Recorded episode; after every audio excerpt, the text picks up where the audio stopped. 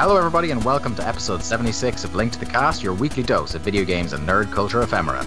On the show this week, Mark got Zelda, so we pretty much have to say goodbye to Mark from this show for a while. PSN gets a price hike in Europe.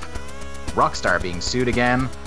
PES's pre order bonus is going to go fast, and our book club this week covers a game whose scale blew our minds on the PS2. It's GTA San Andreas. Let's start the show.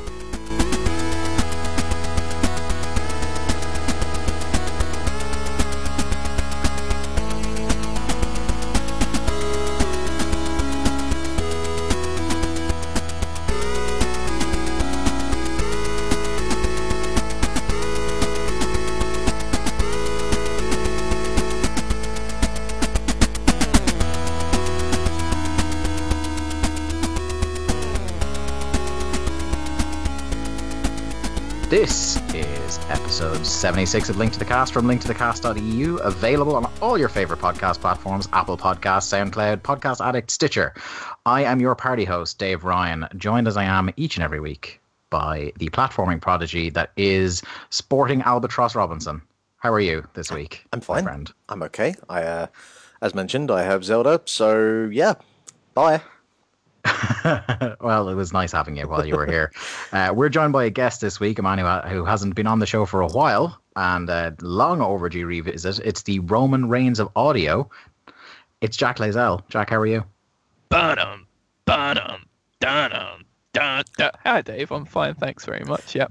It's amazing, How- really. Sorry to go into full on grap up mode, but it is amazing that all three of the members of the Shield have really poor entrance music.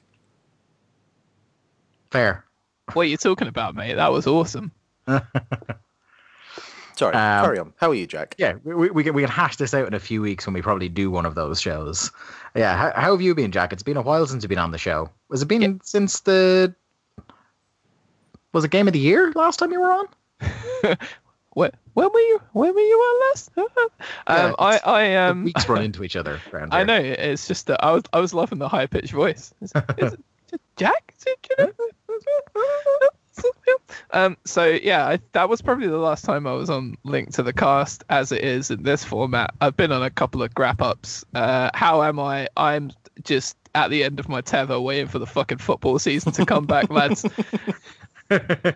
Only as, as we're recording this, is it four days till the Community Shield? Yes, Oh, Jesus, that's fucking come by quickly. Oh, can- I mercy can- me! I can visually see my tickets. So yeah, much hype. I've I've got my I've got my home kit for the season uh, purchased today. Uh, so I am ready to roll. I'm well overdue. I renewed the fantasy football league, the the standard first step in getting excited for the season. Absolutely. And yeah, So- I've been playing uh been playing quite a lot of video games to kind of fill up my life in the Yeah. in, in the interim. I think I think we'll go straight into that this week because I think we we have a lot to talk about when it comes to games uh, this week. So uh, without further ado, playing this week. Hey, check it out. I learned the bassline from Final Fantasy II.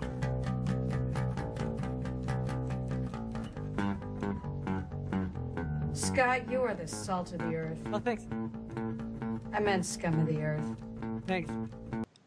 Jack, I think the uh, the the guest of the show should uh, take the office and go first here. What what have you been playing lately? I have been playing Final Fantasy XII 12, the Zodiac Age on the PlayStation 4 console. Uh, this is a game you have been intermittently uh, at me to try and get myself, and I have thus far resisted your persuasion. But uh, how how what what is this game? How has it been for you? Um, it's a game I I remember really really enjoying. So like set the scene of like me 10 years ago basically I'm the same person um just you know a bit less weight.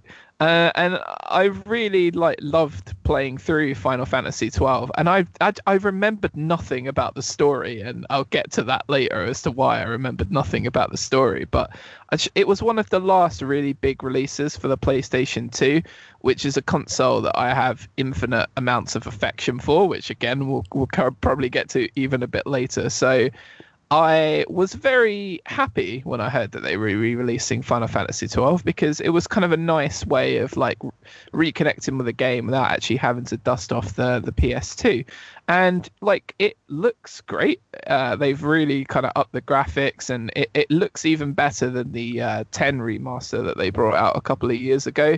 Uh, and yeah, I've just been I've been loving it. It's it's like like meeting an old friend again for the first time in years and you've got to go back and talk about all the same things you used to talk about and redo everything and yeah i've, I've just been loving it so it's playing right into the nostalgia trip for me What is it about Final Fantasy twelve that uh, differentiates itself, or just um, kind of makes it stand out from from some of the others like six and seven, um, and even fifteen? Yeah. Well, fifteen's quite different actually in some of the ways it.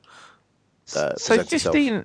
15, 15 is probably its closest peer actually in the way that the battle system works. So pretty much every single final fantasy has been like a turn-based battle system where you, you go into an encounter as opposed to actually just you know walking around and hacking enemies apart which is the way final fantasy 12 works. You all the enemies that are there they're present on the battlefield. You're not going to drop into a count- encounter in some trees or something and something will jump out at you everything is like in front of you. So in that sense and, and the way i try to pitch it to you mark is it's probably the most zelda like final fantasy and that yes it has all the rpg elements as well but there's kind of a sort of action adventure feel to it as well in, in the way that you play the game. So yeah that that kind of separates it.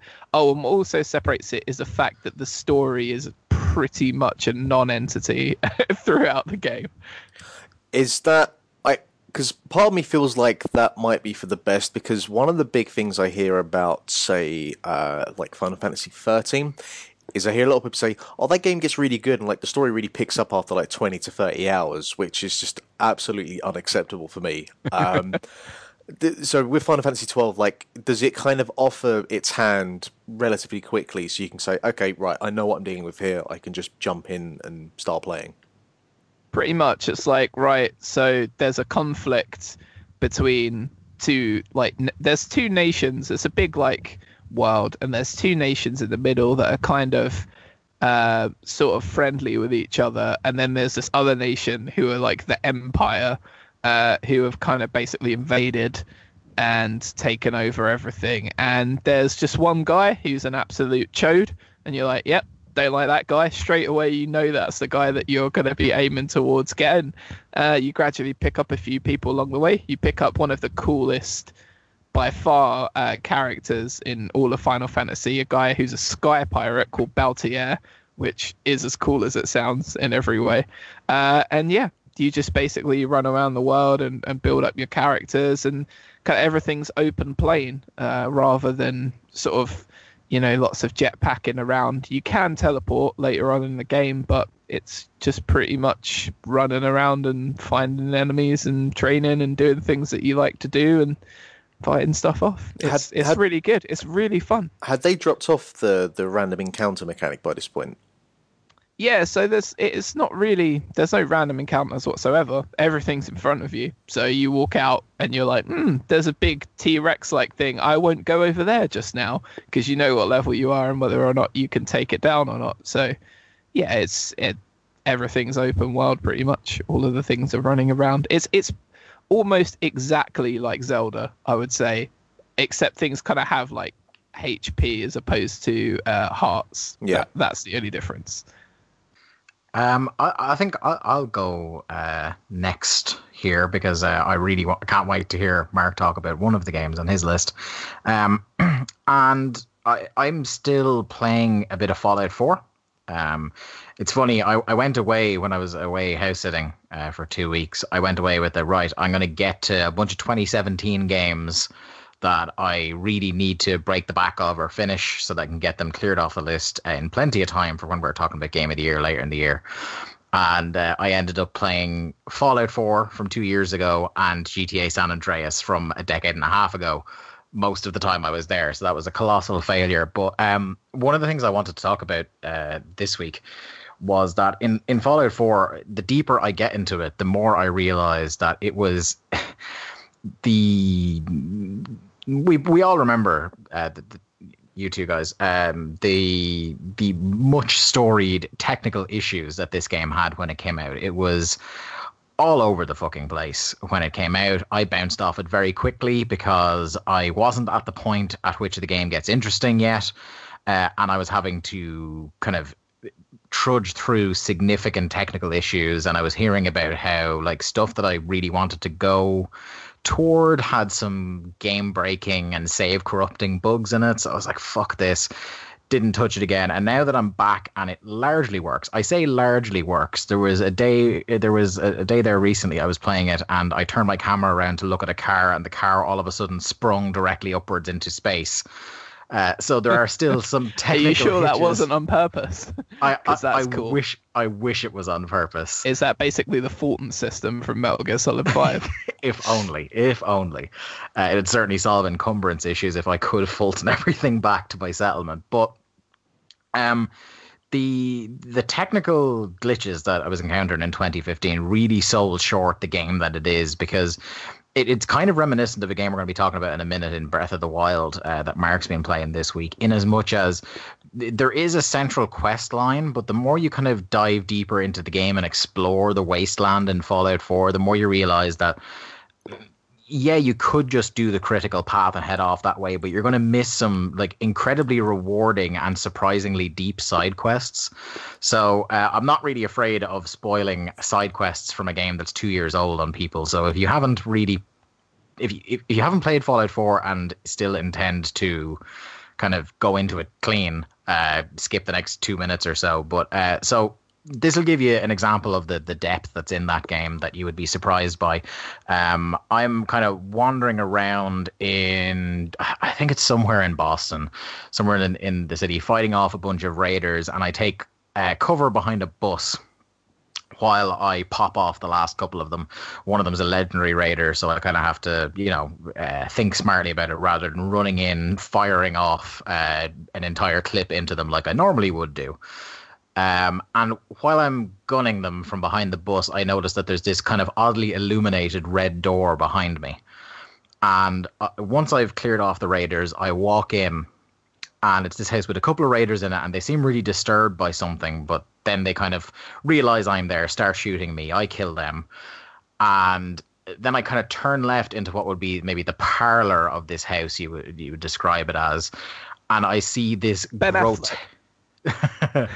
this this grotesque kind of um, Hannibal esque art piece made out of corpses in the in the in the parlor, and it's just they're kind of like there's heads on spikes. There's all sorts of fucked up con- like contortions done to the corpses and stuff like that, and they all have calling cards on them from somebody called Pickman. And the more you kind of go into the house, the more you notice that um, there are more bodies, all sorts of fucked up things done to them, and you're seeing more stuff from this Pickman character. There's a lot of art around that appears to be painted in blood.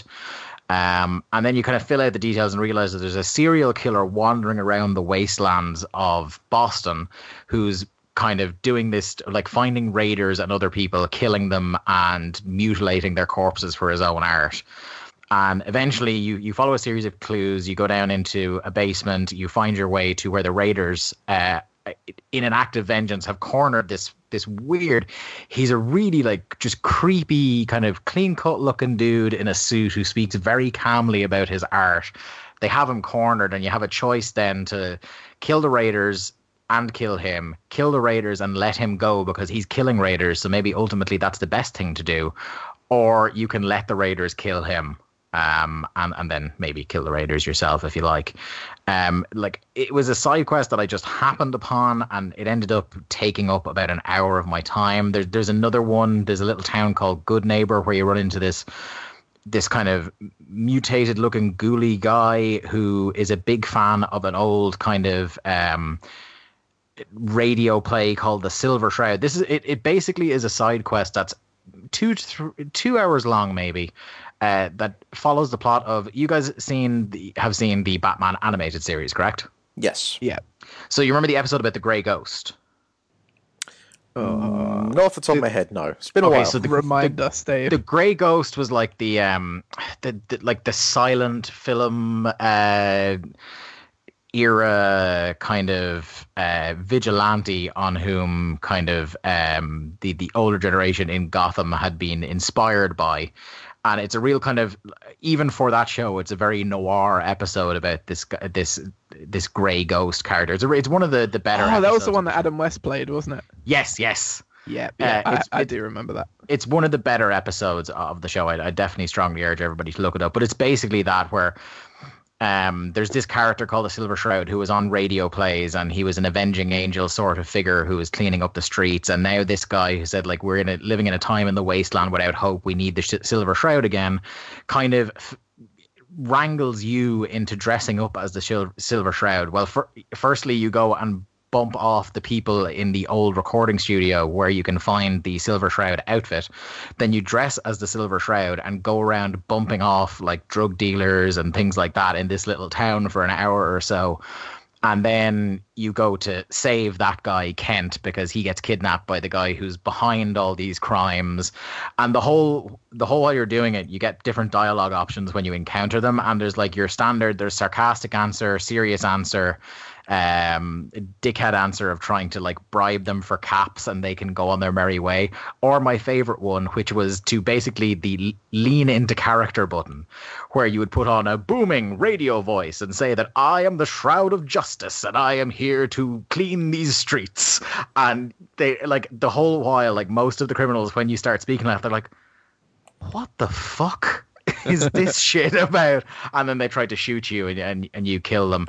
But if you kind of, you're rewarded from that quest because if you go for the couple of hours and you don't break character at all doing the whole thing, the legend of the Silver Shroud starts to spread through the wasteland. So when you show up to rescue your buddy Kent at the end, uh, you walk into the room and you go through the dialogue options with the big boss guy who's called Sinjin.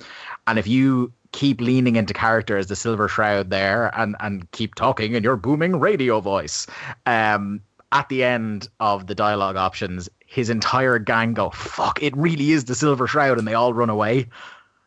And it just leaves that guy alone, and it gives you a chance. Like y- you have this really, really small window to try and, like, either with iron sights or VATS, try and headshot him so that he won't kill your buddy Kent. Um, it's a, it's an incredibly like the depth this game goes to is is really, really fascinating to me, and it it it. it it's no wonder that it has such a fanatical community when you can be just wandering around and stumble into something that occupies three hours of your time and is so just fantastically well written.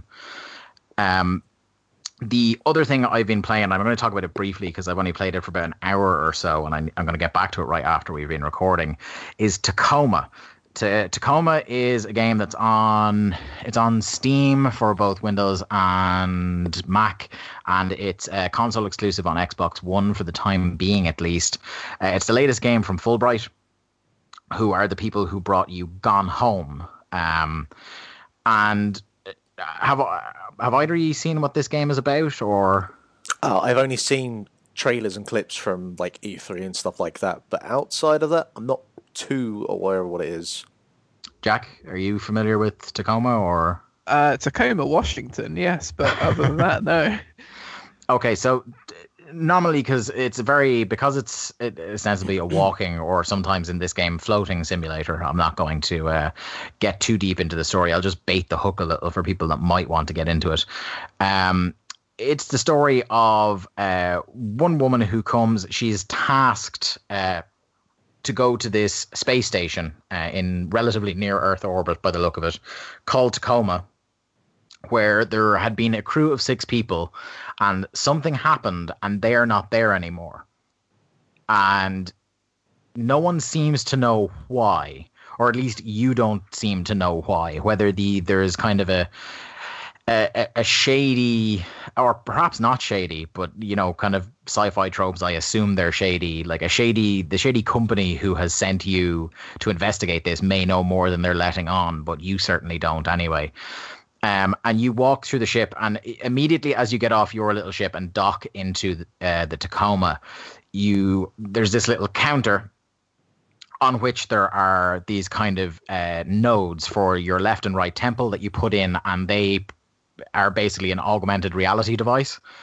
So uh, you're you're told as you go in that uh, by agreeing to step foot on the Tacoma, you're agreeing that all your kind of your movements, the things you say, the things you do, will all be recorded as part of the ship's log, and that that that is the right of this company called Venturis uh, to store and collect that data.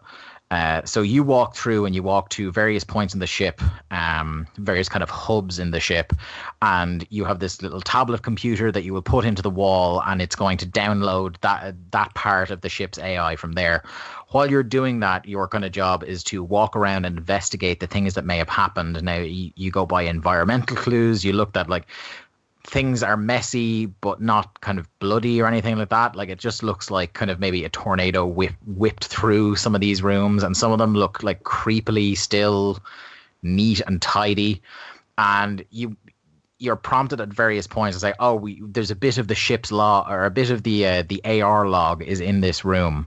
Um, so you hit X and it recreates it and it plays out a scene um, kind of like you guys seen everybody gone, everybody's gone to the rapture, where you yeah. see the balls of light and you you tinker with it and it explodes and becomes like this scene where these figures made out of light are walking around and talking and you're following them to see what's going on. So that's kind of what happens here. These AR kind of wireframe figures uh, appear out of nowhere and start speaking and talking and things like that. Uh, and you kind of analyze the scene, see what's going on, um, listen to what they're saying. Sometimes they'll pop up their own uh, augmented reality screen in front of them, and you can look into that screen and see the things they were looking at at the time. But sometimes the data is corrupted and you can't quite see all of it, at least yet, anyway. Um, and one of the the kind of the, the twists on this that this game does is the ability to fast forward and rewind, which becomes very important. So there's I think yeah I think it's six people that are on this ship uh, that are recorded in the AR logs, and in the middle of a scene between say person one and person two, person three might walk into the room, but usually it will benefit you to rewind the scene, see where that person came from, because they may have been having a completely different conversation in another room that reveals to you maybe the next place you should go or where some sort of MacGuffin is to help you see something that you need to see um, and things like that. Um, so even though it's it's normally kind of just a, a, walking simulator, it, it's very much in the vein of a Gone Home that you pay attention to logs, you pay attention to little bits of dialogue and things like that, and you get invested in the crew. It's definitely there's a big theme of diversity going on in here, um, where the like the, the crew are kind of your real mishmash of kind of races, genders, um even the, across the spectrum of sexuality, things like that. It's very much a kind of um, very modern game in that respect. Uh, and you do very quickly with the things that are going on in here. Even though, like uh, like I said, an hour or so in, I have literally no idea what happened to them. You already. Uh, just by reading their logs, just by listening to these scenes play out, they they're fully fleshed out characters. They you really get invested in them very very quickly, and I, I kind of don't want to say much more than that uh, at the moment. Is there any questions either you guys might have about it, or? Uh, mm, not uh, currently because I mean I haven't seen too much of it, and like by my own admission, uh, quote unquote walking simulators is always one of the, of the styles of game that I tend to kind of enjoy from the outside looking in, but not so much actually playing them. Um, so I think I'd rather like leave it for the week, and then you can kind of come back next week and tell me, um, you know, if it's any good or if if it's worth looking into. Yeah, but by by all means, it sounds like uh, people's review of it is that it, it's very good, but they kind of resent the idea that they're trying to do a Gone Home again, and I don't really understand the full extent of what they mean by that yet, because apparently things don't become very, very clear until right at the end. Um, but you know, I'm happy to play through another one of those games from those people. Uh, very much enjoyed Gone Home and very much enjoy the walking simulator genre as as it is sometimes referred to. Even though, uh, like, it can be a bit hard to uh, separate the wheat from the chaff in it. Is it? Uh, what, how would you compare it to say Journey? That's probably my favorite one of those games I've ever played. Um, it's definitely not as as arty as as Journey. The and the, the soundtrack isn't uh, as just lush and gorgeous as that game. Uh, but there definitely is that feeling of of isolation you get at some points in journey that it is it is you alone on this journey. Now obviously sometimes in journey then you, you you will people will pop in and out and you can journey along with them. But it does capture the isolated feel you get sometimes in there and the stillness of a place that where kind of something uh, sinister may or may not have happened. Um yeah I, other than that i like it's it's more an equivalent to everybody's gone to the rapture. That's the closest parallel. Like I, like i wouldn't even apart from the fact that it's made by the same people i wouldn't have made the gone home comparison necessarily. Because i think i think it's because of the the wire frame, frame figures and watching the scene play out and trying to get clues from that that i would most closely ally it to everybody's gone to the rapture. Does it do anything so far um, with like with the net like in terms of narrative? Is there anything in in the way of branching dialogue or any kind of options? Well, no, no. It like by its own structure, it can't really do that because you're arriving after the fact. Um, so you can't really change what they did, but you can kind of. It's almost like reverse engineering. Uh, branching dialogue where you can kind of see what the per someone comes into a conversation with some sort of detail, you can rewind to see the point at which they found out that detail, who they found it out from, get the hint from that as to where you might need to go next. Um, get get some different details in there, and all the while you you have this underlying mystery that something happened. You don't know what, but obviously something huge and catastrophic happened, and it seems like some people may have known what was coming or what it was, and you need to try and figure out, you know. Who who knew what? What happened here, and Right. what role does this kind of um, Weyland-Yutani Corporation kind of motherfuckers what what they've got to do with it. okay, gotcha. Uh, Mark, this week, what have you been playing? Uh, so I'll I guess I'll briefly touch on Breath of the Wild because I'm only about six or seven hours in, and let's be honest, uh, you can kind of attest that six or seven hours in doesn't give you the full kind of grasp of what No. Breath of the Wild has to offer, but definitely um, from everything I've I've heard about Breath of the Wild, because I've tried to stay in the dark as much as I, I can with this game, but it definitely has a different feel to it uh, structurally.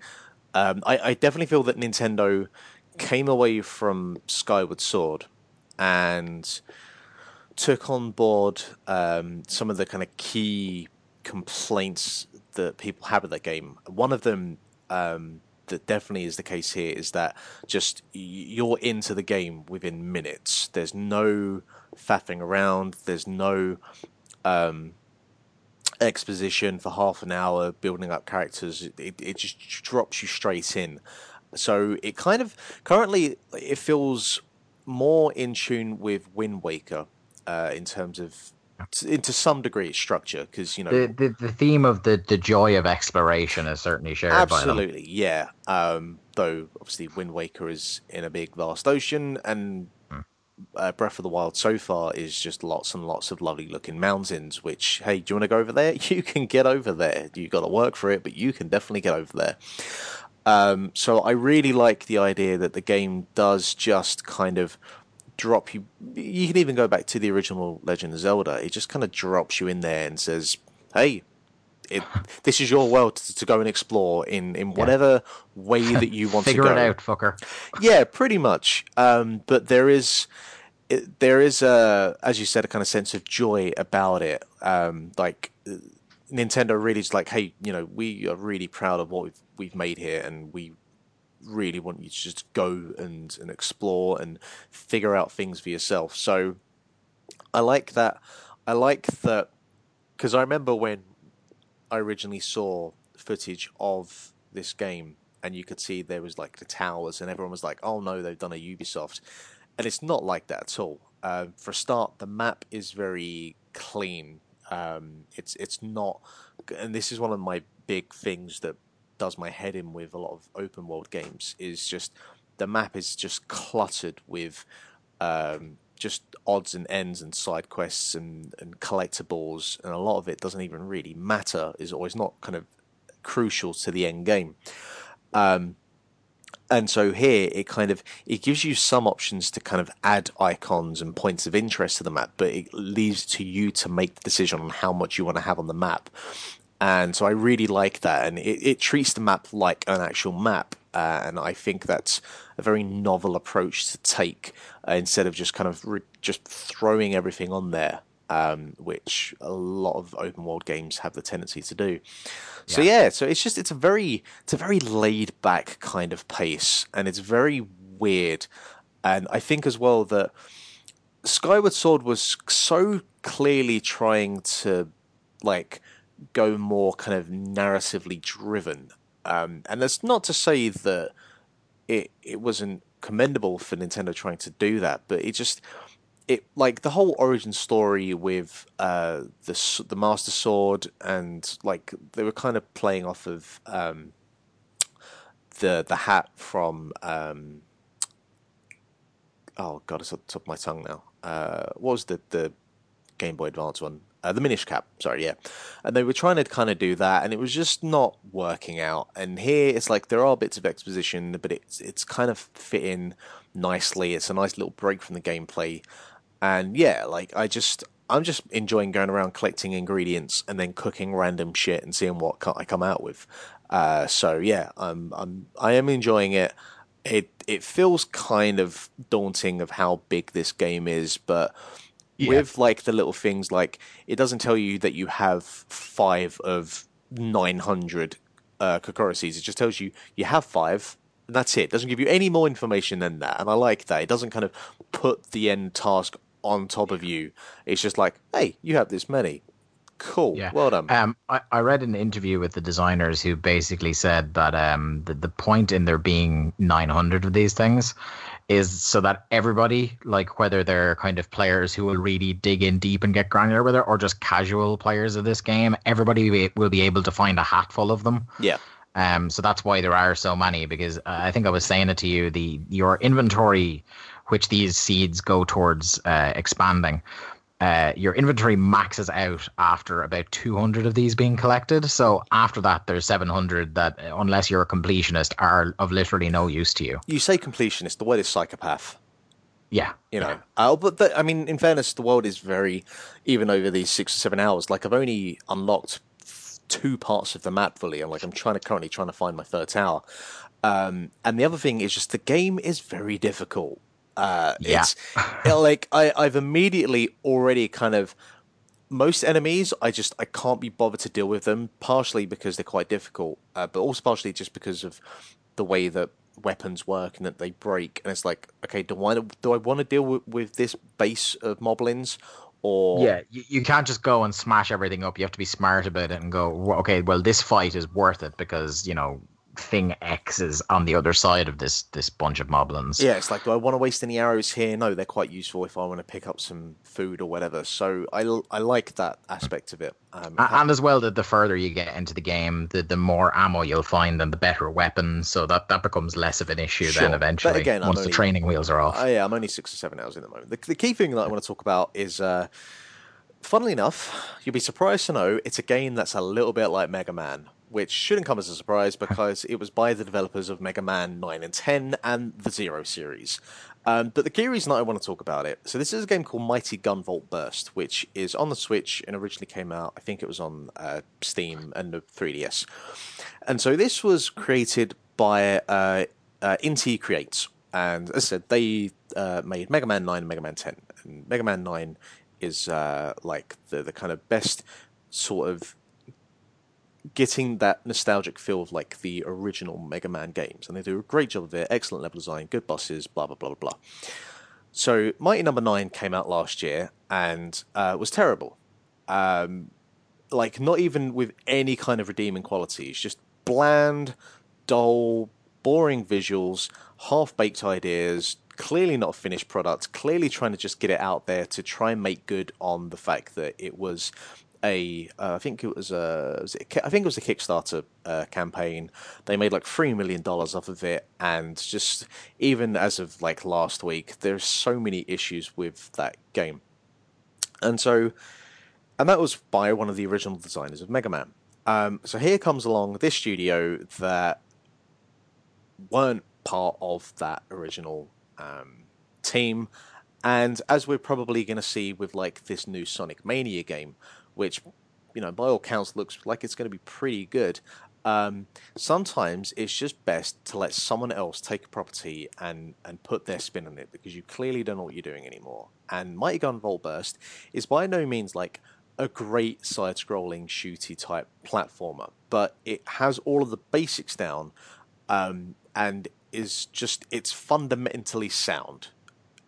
And it just it blew my mind that um, this team had three million dollars to make a spiritual successor to Mega Man with one of the original designers and couldn't get the basics down in terms of boss design, level design, sound, any of that.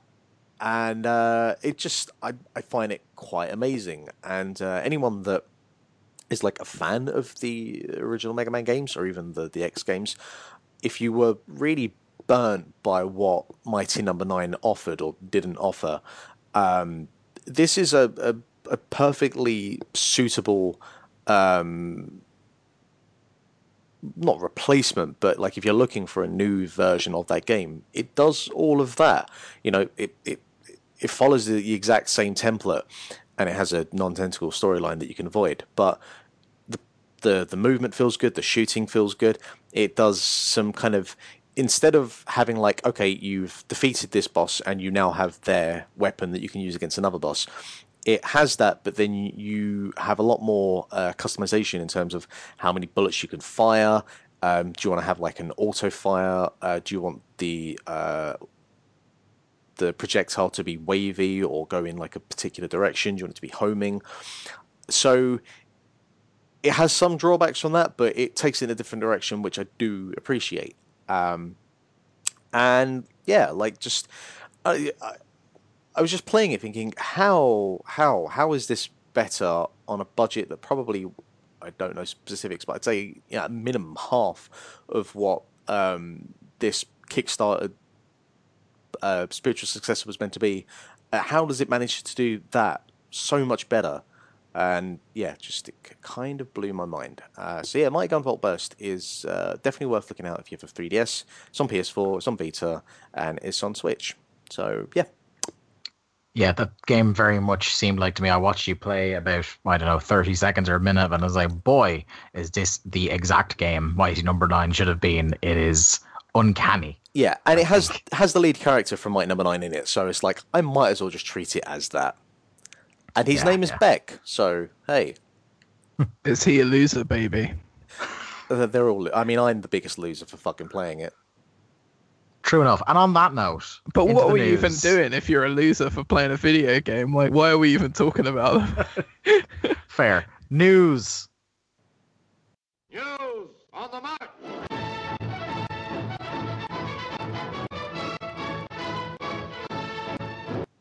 Player Unknown Battlegrounds, guys. Um, this is a game that has just taken over the, the, the PC gaming community this year. The Eric Bischoff of, uh, you know. I'm sorry. I'm sorry. Expand. Never mind. No, you you you have brought this forward.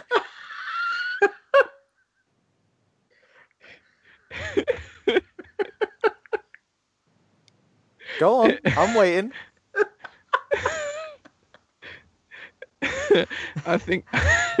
I'm sorry. Let, let, me try this. The blue meanie of video games. the Danny yeah. Doring. What What are you going with here? I was. uh Never mind. I... You're right there, Dave. I'm done. Just end the show. Series finale. oh, that was amazing. Uh, yeah. Oh, that Never was mind. the bar for non sequiturs has been raised to the sky, my friend. Um, Player Unknown's Battlegrounds. It now holds the record for the highest peak player count of any non Valve game on Steam. Player Unknown tweeted the news uh, with screenshots showing Player Unknown Battlegrounds sitting uh, third uh, sitting third in Steam's overall peak players rating. So the peak players, uh, number one is Dota 2 with 1,291,000. Then Counter Strike Go, which is 850,000. And then Player Unknown Battlegrounds with peak players of 481,291, set in July 2017. Uh, this game is pretty fucking incredible. I really, really desperately want to play Player Unknown's Battlegrounds. Uh, I don't know about, I, well, I know about Mark, but I don't know about you, Jack. Uh, I have gotten myself into a, a, a hole of watching people play this game a lot this year. Where, where are you at with your knowledge of Player Unknown's Battlegrounds? Uh, about the same level as I was with trying to attribute that quote in my head a minute ago. it's what definitely in terms of um, like watching it. It's it's the the equivalent of what Hitman was last year in terms of it's a very streamable game. It's a very it's a very easy yeah. game to just watch other people play because the the scenarios, the circumstances, the, the events that can happen uh, from game to game uh, are are wild and crazy. And uh, yeah. yeah, I I do want to play it. Not that it's going to happen anytime soon, but I'm just as happy if I never play it and just watch other people play it as well. Because the idea of trying to do like a solo run on that just seems far too fucking stressful. Yeah, that's the thing. It wouldn't be just that I'd, I'd want to play it. I'd want to have mates and because every time I've seen it where it's been incredibly fun, it's streams where it's like three or four people on a voice chat uh, together, uh, playing as a team and, and coming up with strategies to try and win that that that chicken dinner at the end of it. Um, it is definitely like it. I have watched more Player Unknown's Battlegrounds than I have played some games that came out in 2017. So that should tell you how addicting it is, even when you're not playing it yourself. Um, but fair play to Player Unknown, uh, an Irishman himself, uh, for achieving that. Uh, Pokemon Go, a subject close to the heart of one Jack Layzell here. Uh, the, the developer of Pokemon Go, Niantic, has postponed European events after the fiasco that was the Pokemon Go Fest in Chicago. Um, Jack, do you still play Pokemon Go, or did no, you bounce off it? No. how how long did you stick around with it? Uh, I don't know, a couple of months, and then I was just like, ah, uh, uh, just I, I, I lost it. It's it, there's only so far you can go with it. Like you catch Pokemon, great. Uh, and then you just got to keep catching the same old busted Pokemon and to get to get a level up and stuff. And you don't really train, and the battle system wasn't really any good. And I know they've made a lot of changes now, but I just I don't know. I feel too far removed from it to to dive back in. Yeah, but it's kind of like they bolted the stable after the horse, or they've they, they fixed the stable after the horse is already bolted. Yeah, um, I um, would, would you have like I, if, if they I, I saw what stuff, happened in Chicago though? Yeah, and wow, it was uh, one of the genuinely the most awkward things I've ever seen in my life. It was like the what was that festival where things went Lord of the Flies, the real exclusive festival where everyone got oh, yeah. Um, no, was it Fire? It was Fire, Fire Festival, Festival, with a yeah, with a Y, F Y R E.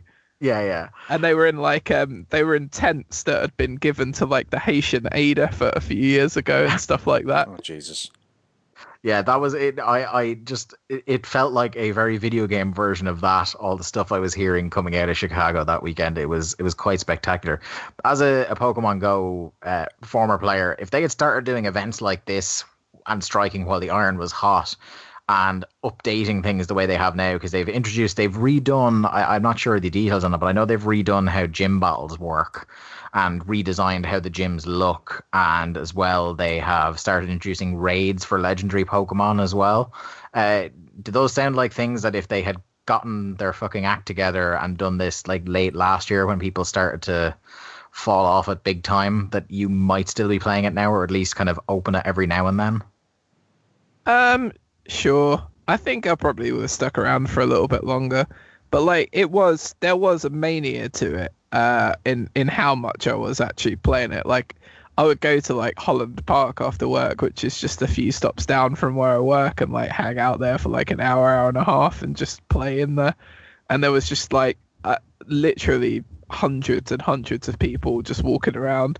And like if there was something particularly rare, someone would be like, "Yo, there's a Nidoking over here, bruv," and you would go over and you would catch a Nidoking, and everyone would be happy. And it brought joy to people for a for a month or two, Dave. So it was a really positive social experiment. If nothing Yeah, else. absolutely. Uh, but yeah, it's it's kind of dead, and yeah, I, I I really implore everybody to go and watch that Chicago thing on stage because there is a young lady presenting it who is working harder than potentially any presenter I've ever seen uh, to try and get uh, like positive responses out of the crowd.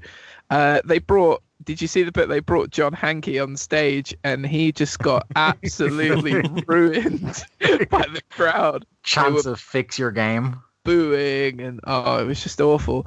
And it is kind of unfortunately the legacy of pokemon go really isn't it? That it just is like at times when they've uh, got to a point where it looks like they're doing something great everything just breaks. I, I feel Uh, like they just constantly aren't aware of how big the game got originally and continues to be now.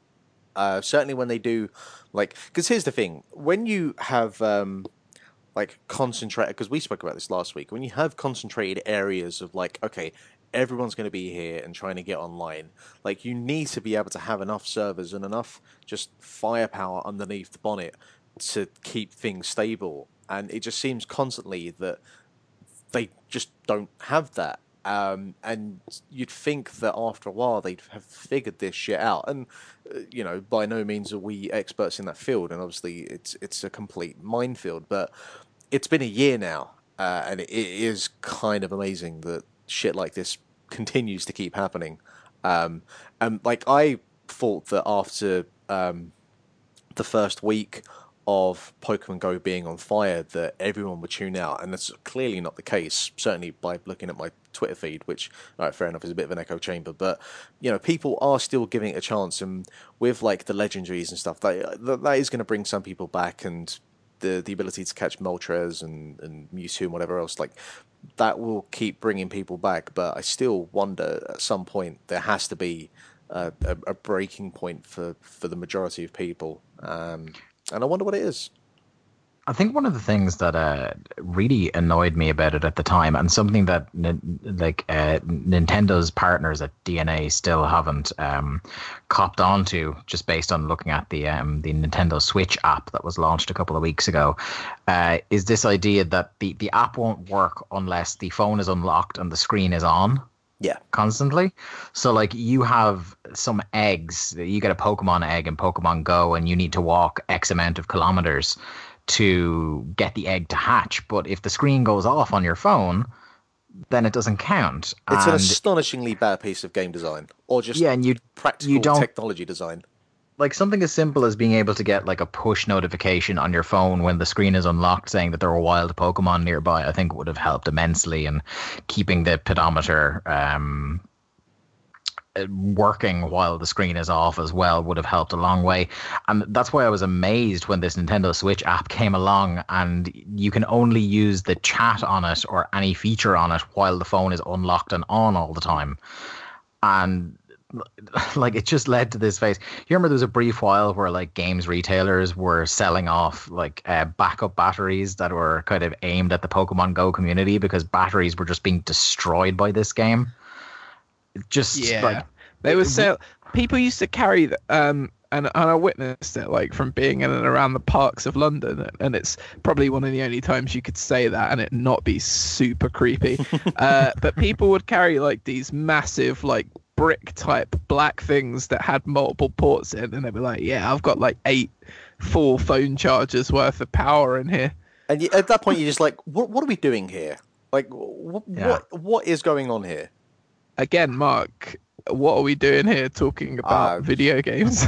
But yeah, well, well, it's it's it's more like like the just the there's such basic design flaws going on with this game that are completely baffling to me that, The- that the still most- persist. But yeah. like if if this had been a proper game and like you said if you could properly train pokemon jack in, in some way with like mini games and things like that. Like you know the way you have those in in pokemon sun and moon you have those little mini games where you treat your pokemon you give them a, a jelly bean or you you kind of brush the dirt out of their hair. Like if you would put that kind of stuff in to kind of train your pokemon up or like get them involved in solo battles and things like that it would have been one thing but like coming it really is putting the cart after the horse like a, a year and change later going oh yeah we should probably do some stuff and, and improve this and make it an actual game. Yeah. just it's kinda- it's it's one of the it's probably one of the great missed opportunity stories of all time in video games i think pokemon go. Hmm. What it what it was and what it actually could have been uh are just two really like it's it's, a sad tale i think Yeah, yeah, that's for sure. If you are a PlayStation Plus customer, you have probably received an email recently announcing a price hike um, if you're living in Europe. Um, email sent to subscribers this morning. This is from the 28th of July uh, from Eurogamer. Uh, and Verified by gamer. confirm the change of prices that goes into effect on the 31st of August 2017. In the UK, the annual price for PlayStation Plus goes up by 25% from $39.99 to $49.99. The quarterly price goes from $14.99 to $19.99, and the monthly price goes up from $5.99 to $6.99. I believe in the Eurozone, it's going from 50 euro a year to 60. Uh, I think is the is the change there. Sony said it will automatically alter the price of a P- of a Plus membership from the 31st of August. So if you're an existing member, all recurring subscription fees payable by you on or after the 31st of August will be charged at the new price. This also means that up until the 31st of August, you can buy a subscription at the current price, which will be stacked onto the end of your current membership period guys, uh, a tenner or so worth of an increase to the PlayStation Plus service. Uh, do you feel that that is a, a fair increase? How, how you're both PlayStation 4 users. Do you feel like you've been getting your money's worth from PlayStation Plus? What's what what what's the temperature check here in the room? I mean, uh, like, we'll go to Mark. Yeah, I was gonna say, like, I mean, games wise, what you get a month, um, it can be hit and miss, but I mean- Ooh, it's uh, a lot in the in the last year. It's been I kind of the last couple of months have been pretty good, but there was a lot of miss. yeah, and I mean, hey, look, we can't have knack every month, so you're gonna get some guff in there. That's just the way it is. Um, I mean, it does have its uses, like um, when you have the like we just had the summer deals, and then you have the PS Plus deals on top of that, and the way they yeah, you get a double discount. Yeah, like you you can't complain about that. Is I mean, a lot of people their immediate response was, okay, well, I mean that's great and all, but I still can't change my name. Uh, that Yeah. that seems to be the kicker every single time in anything about um, Sony and the the PS Store. Um, it's going to happen. You know, servers are not cheap to run. Um, Yeah. I think that's the bottom line yeah, here. yeah, exactly. Like it, it- people are going to complain, and fair enough. It's it's a price increase, but it's just that's just the way things are. Jack, are you much of a, a participant in the, the free games you get on PlayStation Plus? How have you been satisfied or not with their service? Um every now and then but it's kind of one of those things that you you you know is an option but you just like sometimes you just kind of ignore and not necessarily on purpose just Yeah. just because i'm just not not really there's nothing in there that ever really piques my interest that much so Yeah, I, I, I think um, one thing that really took the air out of the sales of PlayStation Plus was was last year when uh, Xbox announced that they were doing the backwards compatible stuff, and every month you'd not only get an Xbox One game uh, or two Xbox One games in your month with games with gold, but you'd also get two backwards compatible games. Honestly, And- if they if they had if Sony had said right, we're increasing it by ten pounds, euros, whatever, but we're going to bulk we're going to stack PlayStation Now on top of that, I don't think you would have heard a single person complain. Oh no, you absolutely wouldn't. Um, that's for sure. The the fact I, I think that's people's quandary is that the price is going up, but they're not adding to the the things you get with the service without kind of taking into uh, uh, account that you know stuff costs money and licensing these games like you know making agreements with these studios to put a game on PlayStation Plus costs money as well. And hopefully down the line this leads to kind of an improved quality because like I said some of these months are definitely more missed than hit. Uh, I think this month is pretty good because we've got um, Just Cause 3 which is just fun explosiony time. And we've got uh, Downwell as well in there which I am pleased to report to you Mark is in fact cross platform Is it what between PS4 and Vita? Yep. Ooh, Yep. yay! I'm getting that then. I like I, Downwell. a I lot. checked it. They, they went up today, so um, I, I, I had a look there, and it does download to my system, so it must be uh, cross-platform. Um, just as a matter of interest, uh, favorite game you've gotten on PS Plus so far, guys? Jack, do you have one in particular, or Um, I, I, I th- uh, well, couldn't tell you. Probably, um, probably what little Mark's big, is. Probably little big planet. Uh, three. I think I got at one point for free. Yeah, yeah, that was that was about four or five months ago, I think. Um, The that's, yeah, that's The whimsy. Answer, the answer is Rocket League, and the answer will always Yeah. be Rocket League. Was Rocket League? Uh, you see, I just bought Rocket League, so, yeah, so it originally came out on PS Plus, and then this is. Yeah, this is what I find difficult with this is that all of the games that were ever on PS Plus that I kind of wanted, I just bought. So, yeah. What was the name of that? Um, the Housemarque game that was available at launch. I ca- oh, I'm fucking completely blanking on it. The awesome shoot 'em up, Resogun. Oh, Resogun. yeah, yeah, like yeah.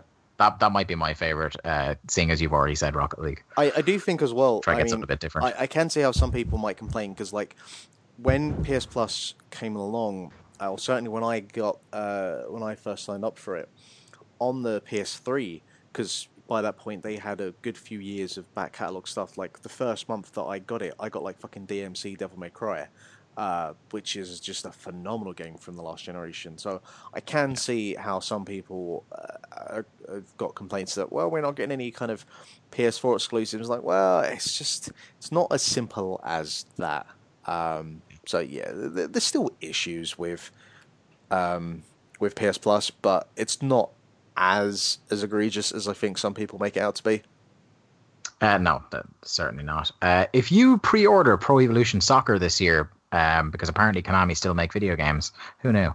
Um, you get a, a- an interesting pre-order bonus. You get to unlock Usain Bolt as a playable footballer in this game. Of course you do. Well, that makes total sense. Uh, look, I, fucking all games of this nature are doing it now. I mean, you look at the uh, the WWE 2K series, pre-order and get. I think is it pre-order and get.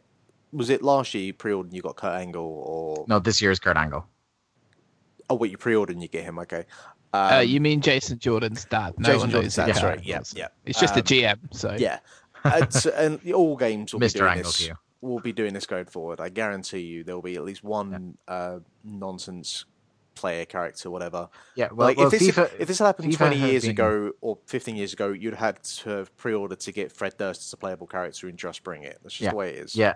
Um, I think Fred UFC. Durst was a playable character in, in a couple of games, wasn't he? He Was in to- was he a Tony Hawk game as well at one point? I don't know.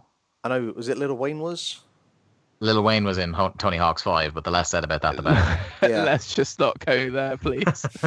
uh, but yeah, I think that in this generation, the, the first egre- the first egregious use of that was the the pre-order character for the UFC game was Bruce Lee for the first one, Mike Tyson for the second one.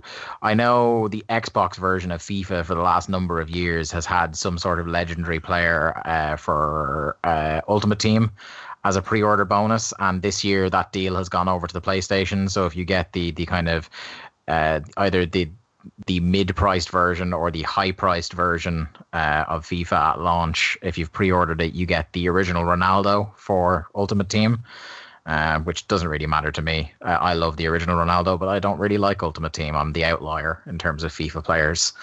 Um, but yeah, I, I think you're right, Mark. I think this kind of like introducing things like this to kind of pop a headline, get people going. Oh, maybe I maybe I should pre- pre-order Pro Evo. It'd be a bit of a laugh to have Usain Bolt, uh, and then maybe kind of by Christmas or January going, okay, well here he is to buy from the store separately for a fiver or something like that. You know, like they do with Smash Brothers characters or what have you. Yeah, and like, Um, I mean, it's probably the the, the way com- things are going. Mortal Kombat was uh, well, all the the NetherRealm games are kind of insane Yeah. for that at this point. but- Injustice Two has Sub Zero. Yeah, but hey, look, if people are buying them, I mean, there there must Yeah. be a reason they keep doing it. So, more power to them. Yeah, well, I'm I'm definitely like as far as pre-order stuff goes, it's it's the, these are kind of things that are cosmetic and don't really unbalance a game. So Oh, I'm God, kind of fine no. with that. Yeah, So I- you know, because I don't feel like I'm missing out on a part of the game that was carved out uh, as a pre-order bonus, and I don't feel like people who pay more for the game than me at launch are getting some sort of unfair competitive advantage. So, uh, like, if you're going to do a pre-order bonus, I- I'm cool with it being cosmetic stuff, and then leaving it up to the the consumer whether it's something they want to get into or not. Yep, that's that's yep, pretty much. The important question for me is what position is Usain Bolt playing? I would I would have to say as, as the, the the football correspondents on this show, Jack, that that that would be our job to kind of figure that shit out. I my guess would be a winger. I don't, I, I don't know, man. I see him as like a centre forward. I like, d- he's I do what- a full troll job and just put him in goal. Ah, th- that would be great. Like he's a hundred pace or something, like the highest pace rating, but he's a goalkeeper. Oh, you would send him up for every corner with that. Absolutely. No, Absolutely. you bring the. You ever do the the old piss take thing of when you used to play FIFA when you were a kid? Of like, Yeah. if you're beating someone four or five nil, you just go on a maze up run with your goalkeeper just to be Mm-hmm. an absolute dick. Yeah, absolutely. You would do that. You'd you'd be like Neuer in his pomp, just running up to the halfway line whenever you can with him. Um, next up, a, a story that Jack brought to my attention today, and I'm gonna I'm gonna shoot to him straight away with this. Uh, Rockstar are being sued over a character from Grand Theft Auto Vice City, which came out 15 years ago. Uh, Jack, you, you saw this story today in work and popped big for it. G- give us a kind of uh, uh, a, a summary of what the fuck is going on here because it's not the uh, first time someone has brought a, a lawsuit for image rights Frivolous against lawsuit. yeah to say the least. Yeah, but at least that was contextual. So like Lindsay Lohan, probably somebody just went, "Hey Lindsay, I've been playing Grand Theft Auto, and you're basically in it," and she was probably like, "What?" no she was Really? probably, no no Jack she was probably like what What? She's just got like a really bad cold, or yeah yeah yeah absolutely I'm, I'm glad you put that because that was Snowblind. quite quite libelous. yeah, that that's that's harsh, man. She's just trying to get her shit together. You What's know, prob- she's just she's just another victim to this crazy celebrity culture. You know. She's just trying to You're get that being morning hard. buzz. Yeah, I, I still think like when when I saw the uh, I saw a headline the first time I saw the headline about the Lindsay Lohan ro- lawsuit, I I saw there was the picture of the character from GTA Sandra uh, GTA Five and it said oh Rockstar being sued over likeness rights and I assumed because I think that the, the cartoon like the at least the cartoon drawing of that person looks a lot more like the likes of Kate Upton than Lindsay Lohan. And I thought that's who it was going to be. I was like, I don't see Lindsay Lohan there at all, apart from the fact that the character is a bit of a train wreck. I think it's more of a, a a sort of like celebrity lampooning of kind of young actresses and Yeah, and I think what it's a it kind of yeah like it- there's elements of Kardashian in there there's elements of like uh Paris Hilton in there you know all Yeah, of it's, those it's not like of- GTA haven't been doing that for the last fifteen odd years or so. And for those of you with the link to the cast bingo card, yes, it took 76 episodes for you to cross off Paris Hilton reference on the show. oh, we did that. A couple, I'm pretty sure we did that a couple of weeks ago. I think Well, that was I the, the, the Turok stream. There. We- Oh, yeah, it was a stream. Sorry. Yeah, not, not on the podcast. if anyone was going to do it it was going to be me right Absolutely. The king of tangents. Yeah. Anyway, so I have actually tangented myself out of this. Um, so yeah, there was there's a company that was responsible, like a production company that was responsible for a psychic on TV, and apparently the psychic in the game, the hilariously named Auntie Poulet, um, which is chicken in French for all of you uh, non-French speaking uh, people out there. She was like an old Haitian lady who gave uh, gave tea to, to Tommy, and and then it was Tommy's job to go and carry out because he was he was beefing with the uh, with the Haitians at the time. But yeah, she would give him like this hallucinogenic tea, and he would go and do stuff for them. Um, yeah, and she was kind of like weird, mysterious, and she would read your future and stuff. Uh, and yeah, he uh, he he would go and do stuff that for some reason. Like obviously she has element of this character. Like she dresses in yellow. The the the woman who works for the company dresses very similarly as well. But to say it would be a frivolous lawsuit is, you know, kind of being fair at, at the most. And I think their response to like, why didn't you realize this 15 years ago when it came out was just To like, to- well, To me, if I was the go on, yeah, sorry. well, no, their their um their excuse for that was that apparently because they've been making so much more money off it recently and re-releasing it on loads of different consoles, they felt like it was their time to to to put a stop Strike. to it.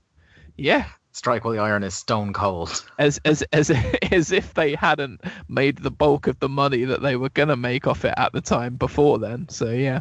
To me, if I was the the judge in this case, I would look at this lawsuit and say, I do not believe that that you uh, are are doing this in, in good faith. Because if you TV psychic actually believed this, you would have pressed the lawsuit two years before the game came out because you would have seen this coming. So You know what I do? I say if you can get through and play GTA Vice City in under two hours, you win the case. the the judge is just so I say to you, the accused, I'm thinking of a number between one and ten. Yeah. This is well that yeah, was it like you you went on there and there was loads of comments of like oh didn't you see this coming ha Yeah. ha ha ha ha ha It's And almost so- like TV psychics is a fucking racket. dave literally mate i don't know why you have to be so hard on the tv psychics because clearly they are on the level in every possible way Mark, your thought, your thoughts. Nah, you've you've said it all. uh, Overcooked is a game that uh, Mark is a big fan of. Well, Um, not, not and- really. It's a game I just really want to play. yeah, yeah, you're a big fan of the idea of, and it definitely looks fun. And I've seen a lot of let's plays where people are having a great time with it, and I would like to play it myself. And we thought to ourselves last week on the show, Mark, that this game is coming out on the Switch. Uh, it came out last Friday, I think, and we, we thought, oh, exciting! Yeah, we we both have Switches now. This is this seems like a cool game to put on the Switch because you can play multiplayer with the Joy Cons. Um, apparently, it didn't all go to plan. No, Um, it's uh, apparently suffering from a, a, a number of uh, performance issues, uh, which were not prevalent in other builds of the game. So I know there was an, a press uh, a release today saying from the developer saying that they are aware of these issues. I mean, you would be if you played the game, um, and that they are planning on fixing them. So that's good. That it, it's good to hear that. I mean, it's it's kind of a common thing now where a game gets released, it has some issues within a week or so. Developers, the developers have seen it and and resolved it, and I kind of figured that would be the case here. So yeah, that's that's pretty much it. There's not too much to it. Um, I just hope it's it's resolved relatively quickly because I would like to get it because it's twenty quid, um, which I think is a pretty decent price. And uh, yeah, I, I, I just I didn't get a chance to play it last year, and I'd really like to give it a go this time around. And I think the Switch is a really good platform for it. Absolutely. Um, it's mad that like the game, the details here from from Eurogamer say that the game is shooting for uh, 30 frames per second, but Digital Foundry couldn't find really an extended period of time in the game where it was able to hold close to 30, and it was batting around more kind of like 23, 24 frames per second. And I think we've said before on the show, Mark, we are no kind of frame rate purists. We don't really know what's going on most of the time. Such heathens we are. Uh, but I think even the to the untrained eye, um, when the frame rate starts dropping and then going up, when, it, when it's moving around, that's when everybody notices. Um, and this is kind of you really need your frame rate locked or as close to locked as possible. Uh, with this kind of situation, it's yeah, very it- it- disappointing. It, kind of does depend on the game as well. Like if you're playing something like because there, there were a lot of times with, um, say Firewatch that had those kind of performance issues, but it's not a kind of Twitch based type of game where it's affecting the gameplay. It, it kind of breaks the immersion. Don't get me wrong. Um, and even like there's been a few times with Breath of the Wild where if I turn the camera around, like I think just the, the combination of the grass and the wind or whatever, something is causing it, and it kind of shutters a little bit. But you know that isn't too much of uh, an issue. But with something like Overcooked, which is very much that kind of fast paced style of gameplay, uh, Yeah. that's where it, it really does become apparent and can affect gameplay, uh, which is a big no no. If you have not turned on your Nintendo Switch in a couple of days, there is a new firmware upgrade waiting for you, uh, and one that you probably should download because it fixes a recently introduced bug which uh, affects your battery charge indicator. Uh, according to Nintendo Life, the issue had stopped the Switch's on screen charge indicator from up- updating correctly, disappearing or not updating during charging, showing 0% charge while the device was still operational. The bug may still occur even after the update, however, in some cases. And this is the reason I put in this story because uh, Nintendo has a list of instructions for you. And my God, gentlemen, let me run you through this. This is the most Nintendo response to, like, most kind of circuitous route to trying to fix a, a like a bug like this. The manual fix involves charging your Switch fully and keeping it still plugged in at 100% battery for one more hour. Then disconnect the ca- power cable and let the Switch almost drain of power while waiting on the home menu.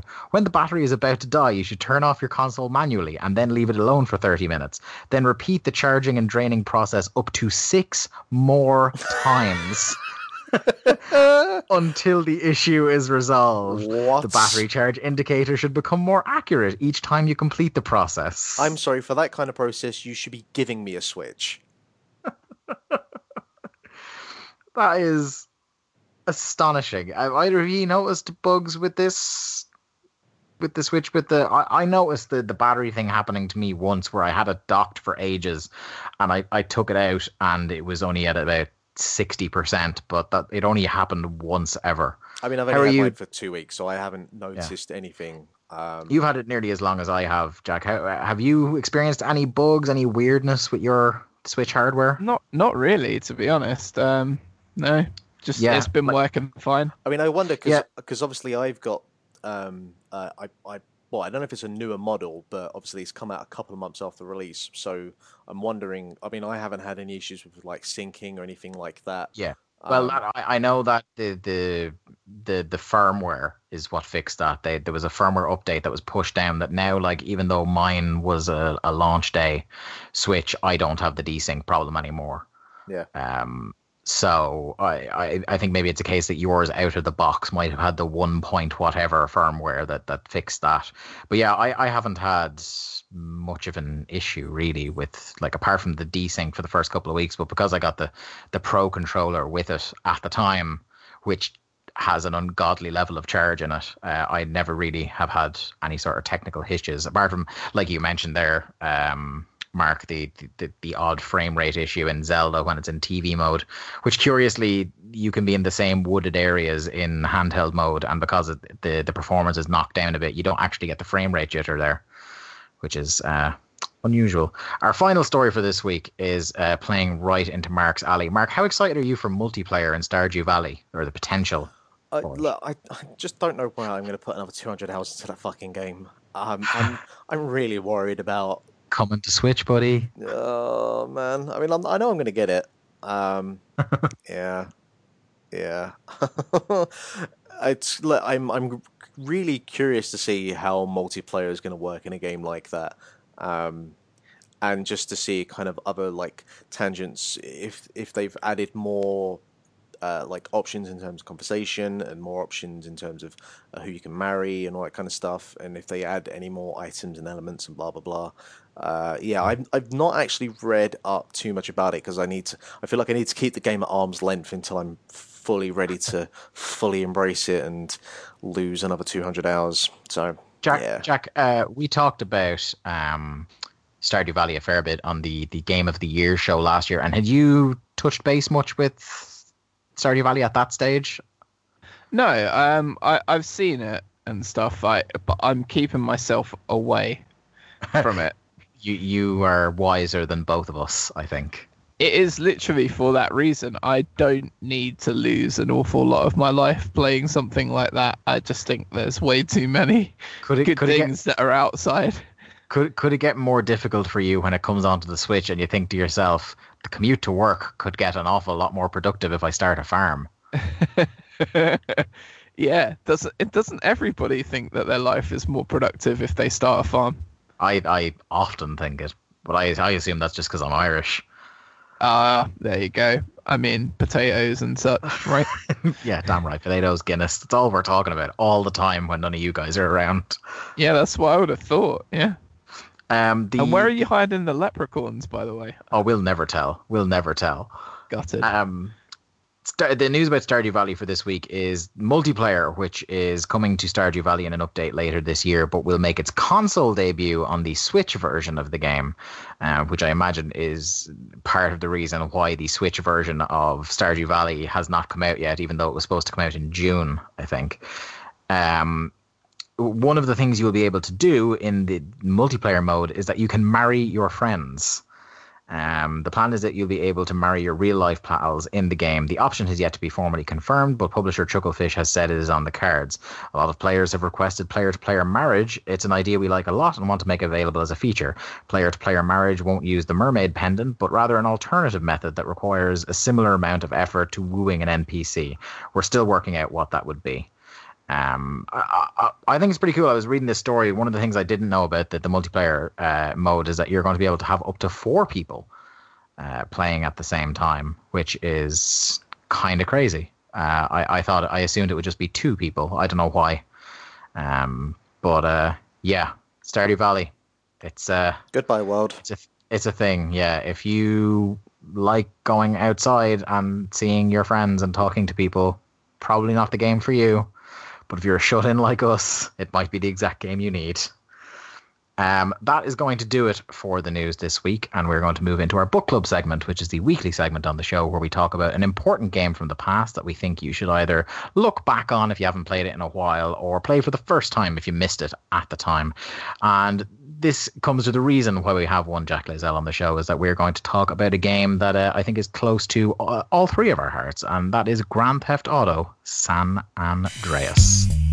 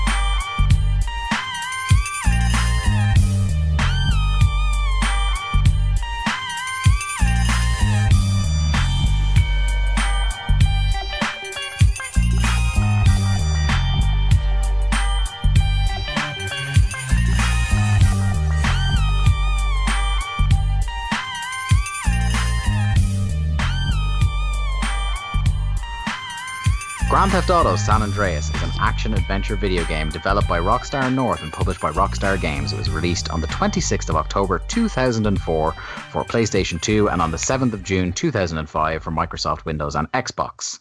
Uh, Grand Theft Auto San Andreas is played from a third person perspective in an open world environment, allowing the player to interact with the game world at their leisure. The game is set within the fictional US state of San Andreas, which is heavily based on California and Nevada.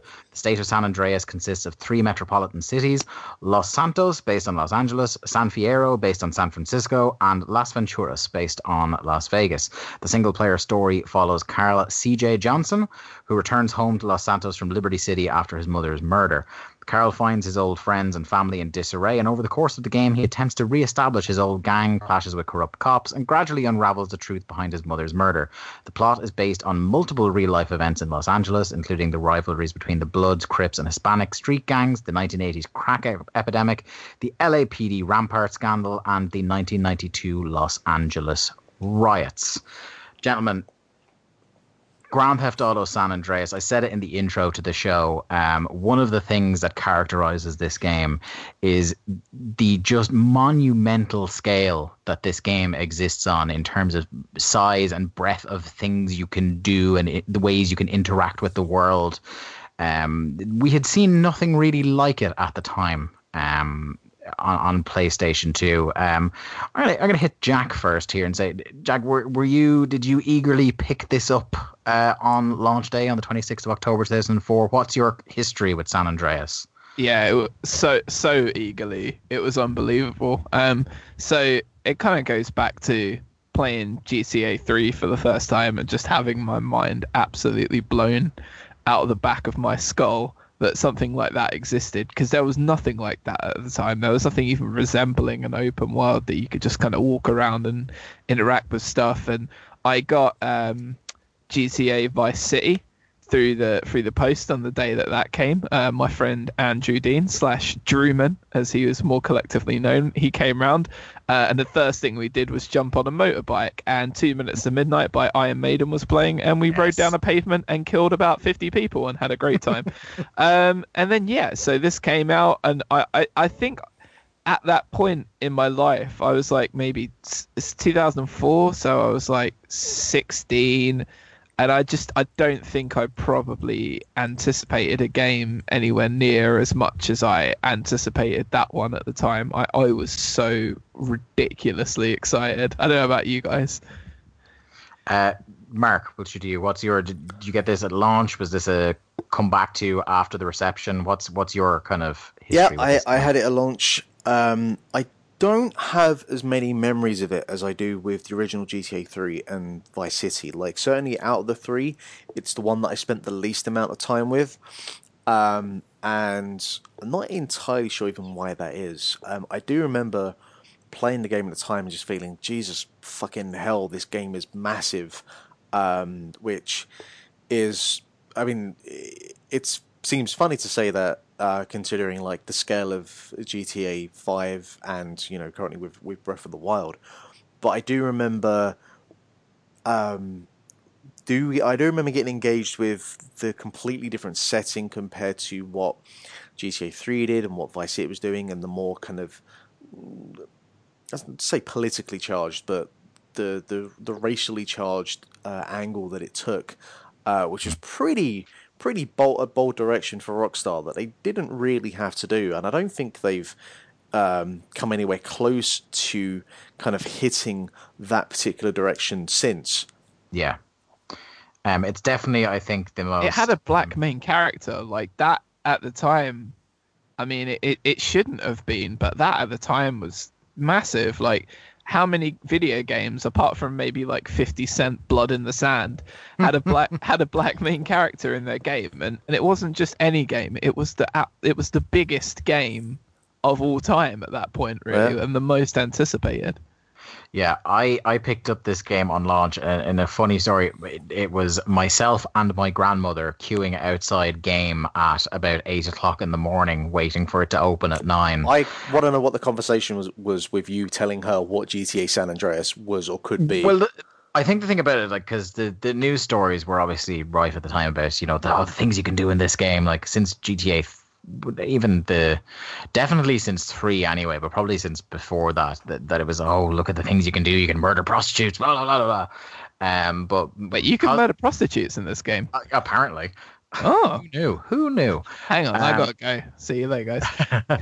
but uh, apparently, like because I was relatively mature and not some sort of hoodlum myself, and, and some sort of person that my, my grandmother had to worry about being carted back to the house in a in a Garda car. She trusted me not to be warped by games or movies or anything like that. So I was kind of like the the age gating on things didn't really apply to me because she was more than happy to to buy me a rated 18s game. Like the same woman bought me Manhunt.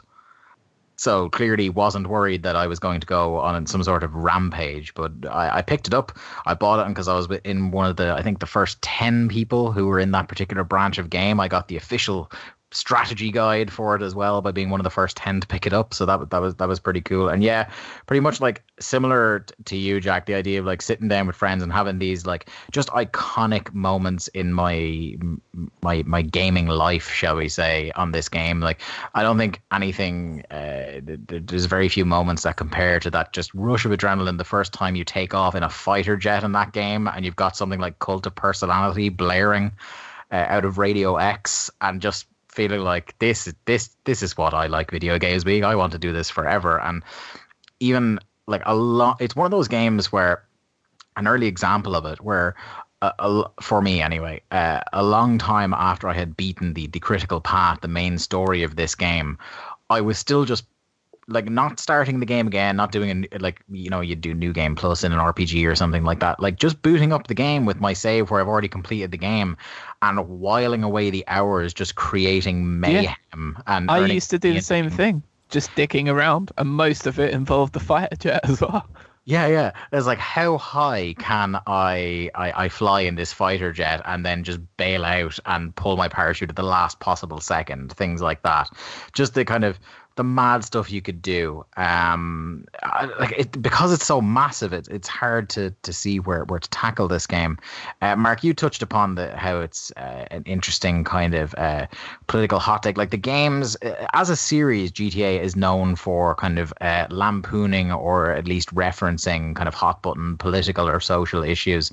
But as you said, no more no more has it been evident than in in San Andreas because I think unlike like a lot of the the kind of the the the, the themes of corruption and, and selfishness and and things from the 80s were touched upon in in Vice City but you know we were a couple of decades removed from the uh, the, kind of the the the worst of the 80s and but San Andreas, I think the the wounds of kind of uh, simmering racial tension uh, in the states and elsewhere had not really gone away, which made this an, an even more contentious game uh, for some people. Jack, what was your take on the time? Because we were all it. it it, bears repeating. We were all teenagers when this game came out, and this may be the the most in depth to that point in our lives we had gotten with racial uh, tension and politics in the United States.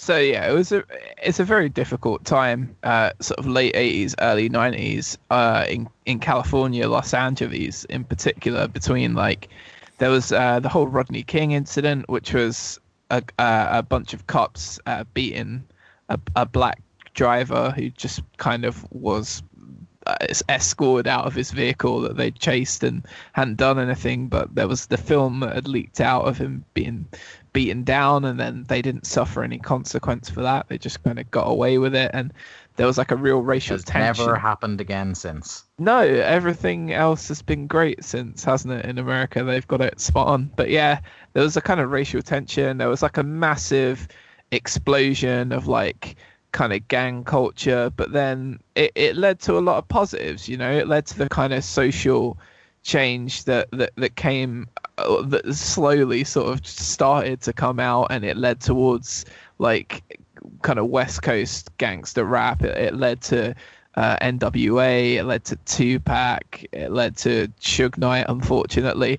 So like you had a whole massive kind of cultural and social explosion, and they try to capture it here in this game with the hu- the kind of gang interactions being like Crips and Bloods, and Yeah. you know they they have the music all in the game as well, and the, and the culture and the it was just yeah it, it was it was a really nice snapshot of culture in the way that Vice City captured like a lot of the excess of the 80s with the like electronic music and the metal and stuff this this was perfect uh, so it had the the music and everything tied into it and it had the culture and stuff. So yeah I, I was incredibly impressed with what they achieved with with this game in terms of the the snapshot of the time period Uh, Mark, I, I feel like this was a real uh, milestone for, for Rockstar and, and uh, Western games in general. I think in getting you to invest time and, and character uh, and or, sorry time and effort into relating to a character and shaping who that character would be.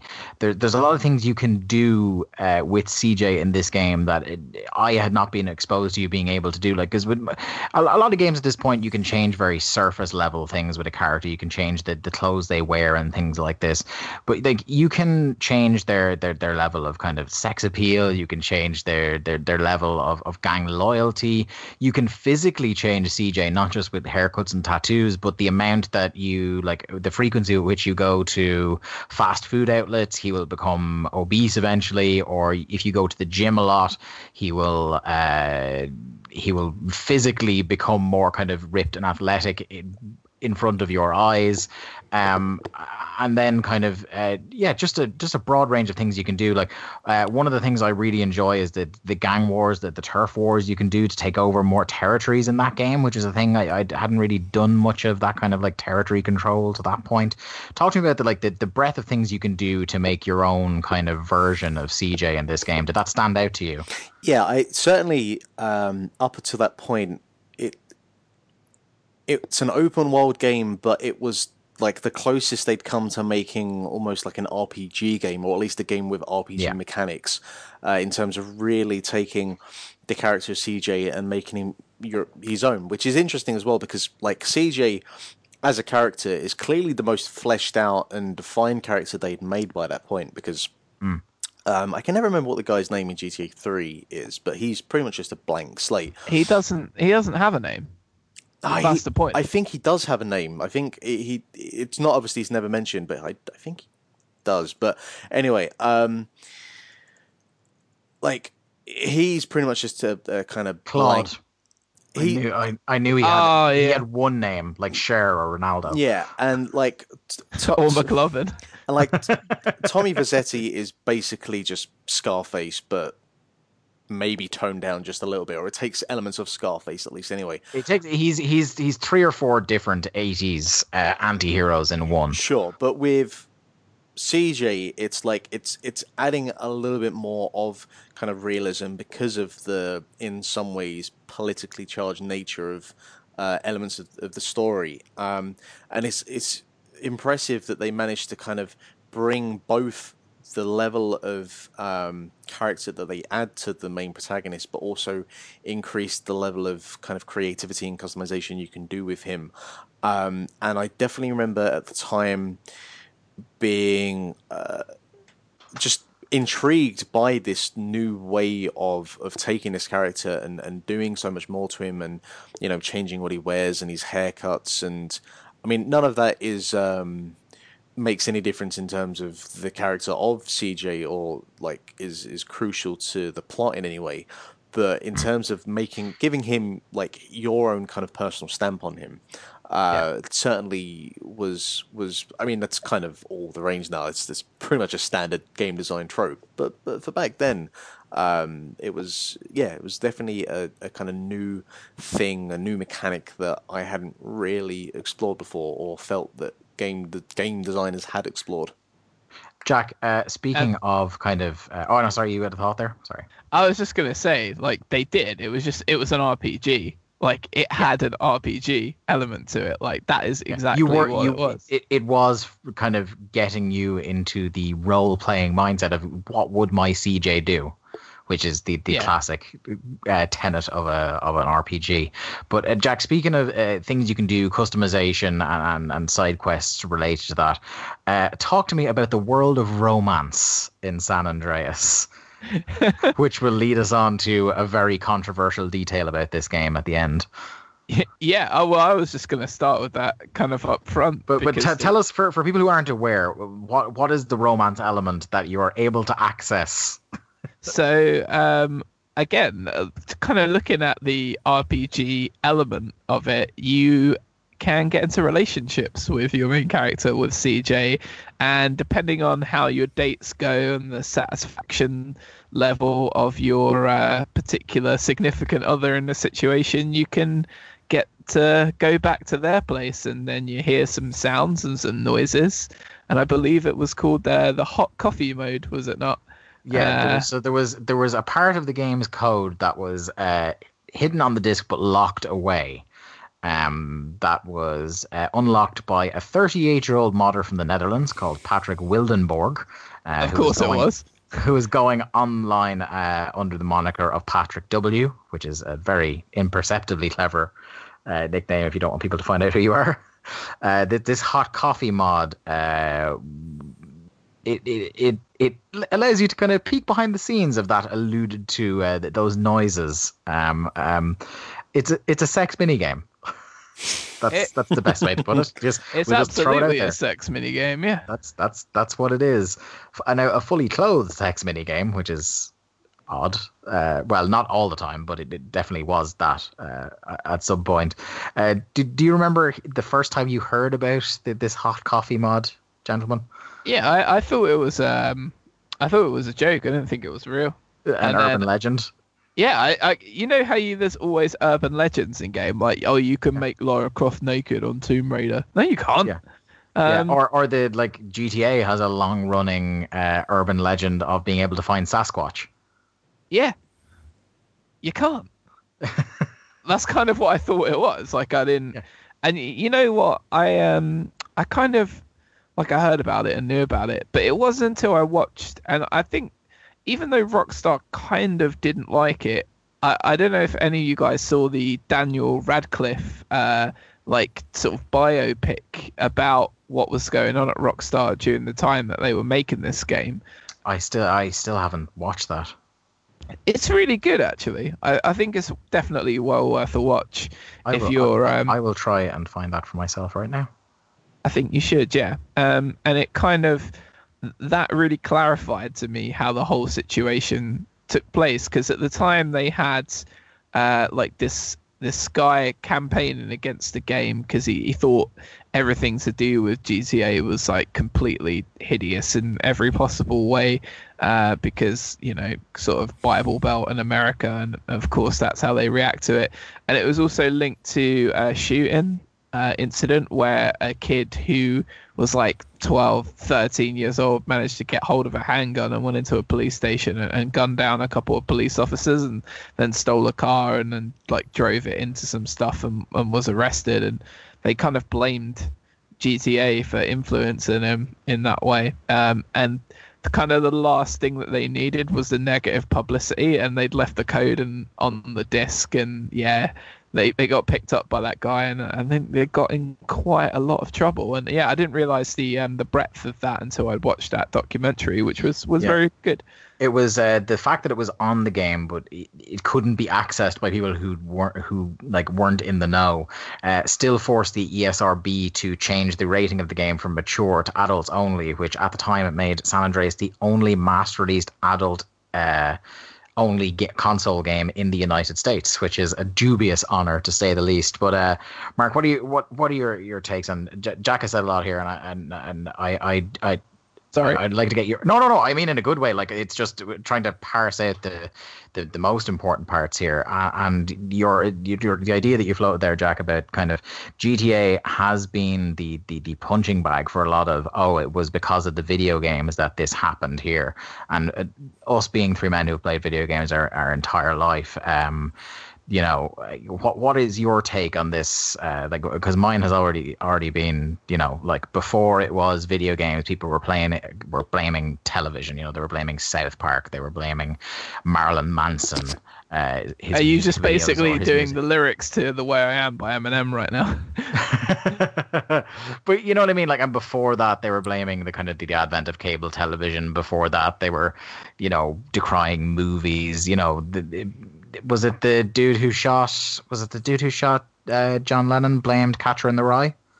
uh yeah he had a copy of it on him didn't he when he killed Yeah. him Yeah. So yeah, look, like, that, that's just the way things will always be. I, like, I'm sure someone will blame the next shootings on fidget spinners. It's just, it's the way. oh, that might be a bit extreme, but it's just the way things will always be. Um, because man is choked to death by a fidget spinner people who are outside of the bubble um, will just see like a snapshot of what that thing is and just make their entire assumption on that. Um, it, and you can't, you cannot change that. You cannot change their perception. Like they are hardwired, and that is their uh, their thoughts and their feelings on that particular thing. Um, and it's obviously it's it's an excuse to not look at what the bigger issue is when there is a gun shooting in America, and this is not the fucking podcast to go into that particular subject. Um, I I don't have the energy to to really go into it because like we are all aware of how nonsensical those claims are. And I don't think it's as um rabid today as it was in the late 90s uh, I think that was and I think a lot of that was obviously to do with Uh, stuff like Columbine. Yeah, I think I, I think even here, when this game came out in the mid 2000s, like Jack kind of lit, rattled off a, a list of stuff that was being blamed on on, on Grand Theft Auto. Like I, I think even at this point, we were still in the you know the it, it was kind of like it was starting to trail off a little bit because we instead of having like a bunch of different poster children for video game violence like we did in the 90s with Mortal Kombat and the likes we kind of just had this one big target on Rockstar's back um, and they you know sometimes they wouldn't help themselves like i think for a company trying to dodge controversy manhunt mightn't have been the game to release at the time they did um, because it is a, a, a, a snuff film simulator. No, but Uh, I wonder like how much of that was just like fuck it. We, you know, we've got the target Oh, on our back. Let's yeah. just push the buttons as far as we can, and you know the the press they got out of that was uh, could only have been good things. Could have done good things for them, other than being banned in Australia and whatever else.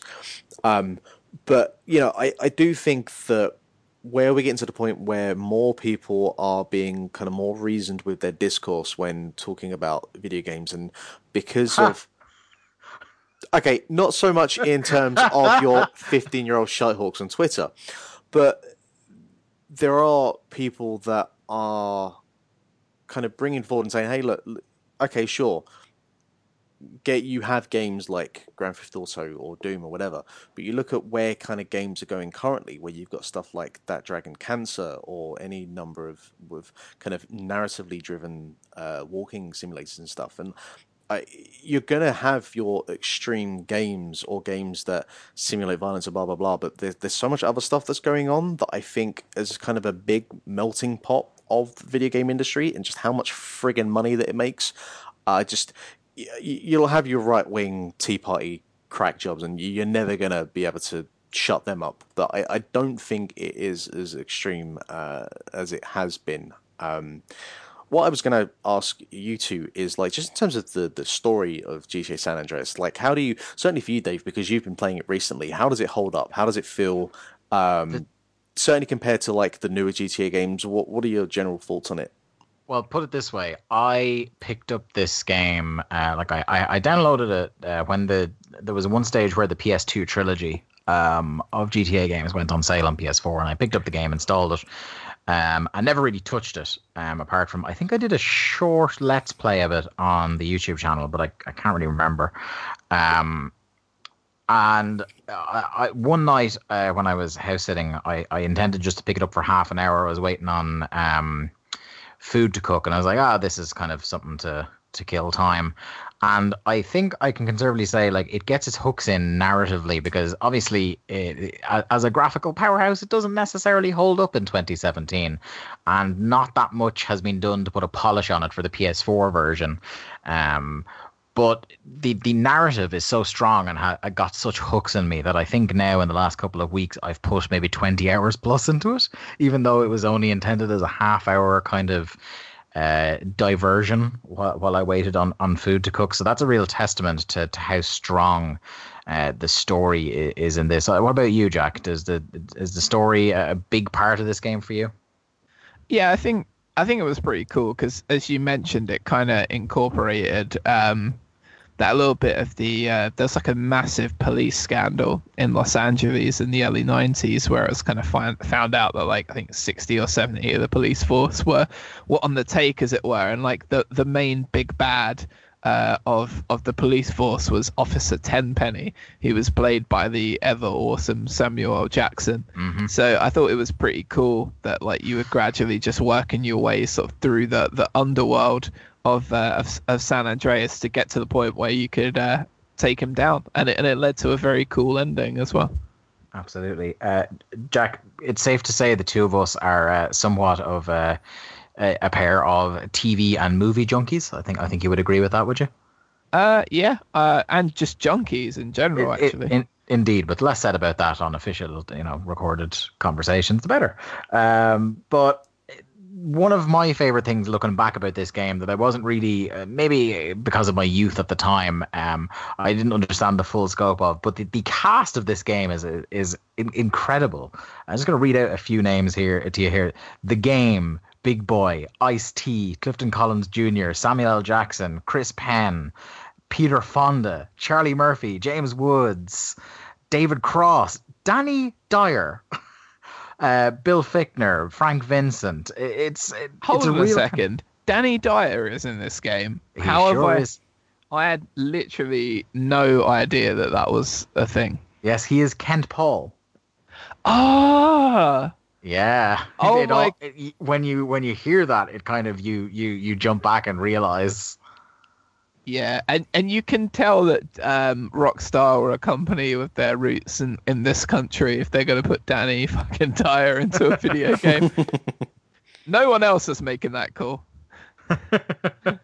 Um, yeah, what what are your thoughts on kind of like the the the the the pop culture figures and the, the the kind of the names that that come into this game and and branch off as well into talking about the one of the ever important things about uh, Grand Theft Auto games and that is the soundtrack. But uh, talking about the cast and the soundtrack. Uh, yeah, the cast is awesome. You just have to say those names out loud, and it just kind of evokes all the memories of, of, of the different characters that they play, and specifically Samuel L. Jackson stuck in my head because it was around that age, Dave. I sort of 14, 15, 16. I, I had a really bad knee injury when I was 14. My brother bought me like essentially a, a, a bag full of DVDs, like a massive sack of DVDs, and he's like, "Yeah, watch this." And I remember going through and watching like Pulp Fiction and all of the Lethal Weapon films, and like just kind of dude movies, basically. Jack. But go on. I have to stop you right here. You know, sometimes we have the Vulcan mind meld thing where we're creepily similar. Yeah, When I was 15 years old at Christmas, I broke my ankle and I was laid up for a couple of weeks in bed. And my auntie bought me the Quentin Tarantino box set. And that's where I was exposed to Samuel L. Jackson properly for the first time.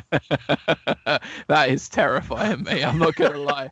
That is pretty bizarre.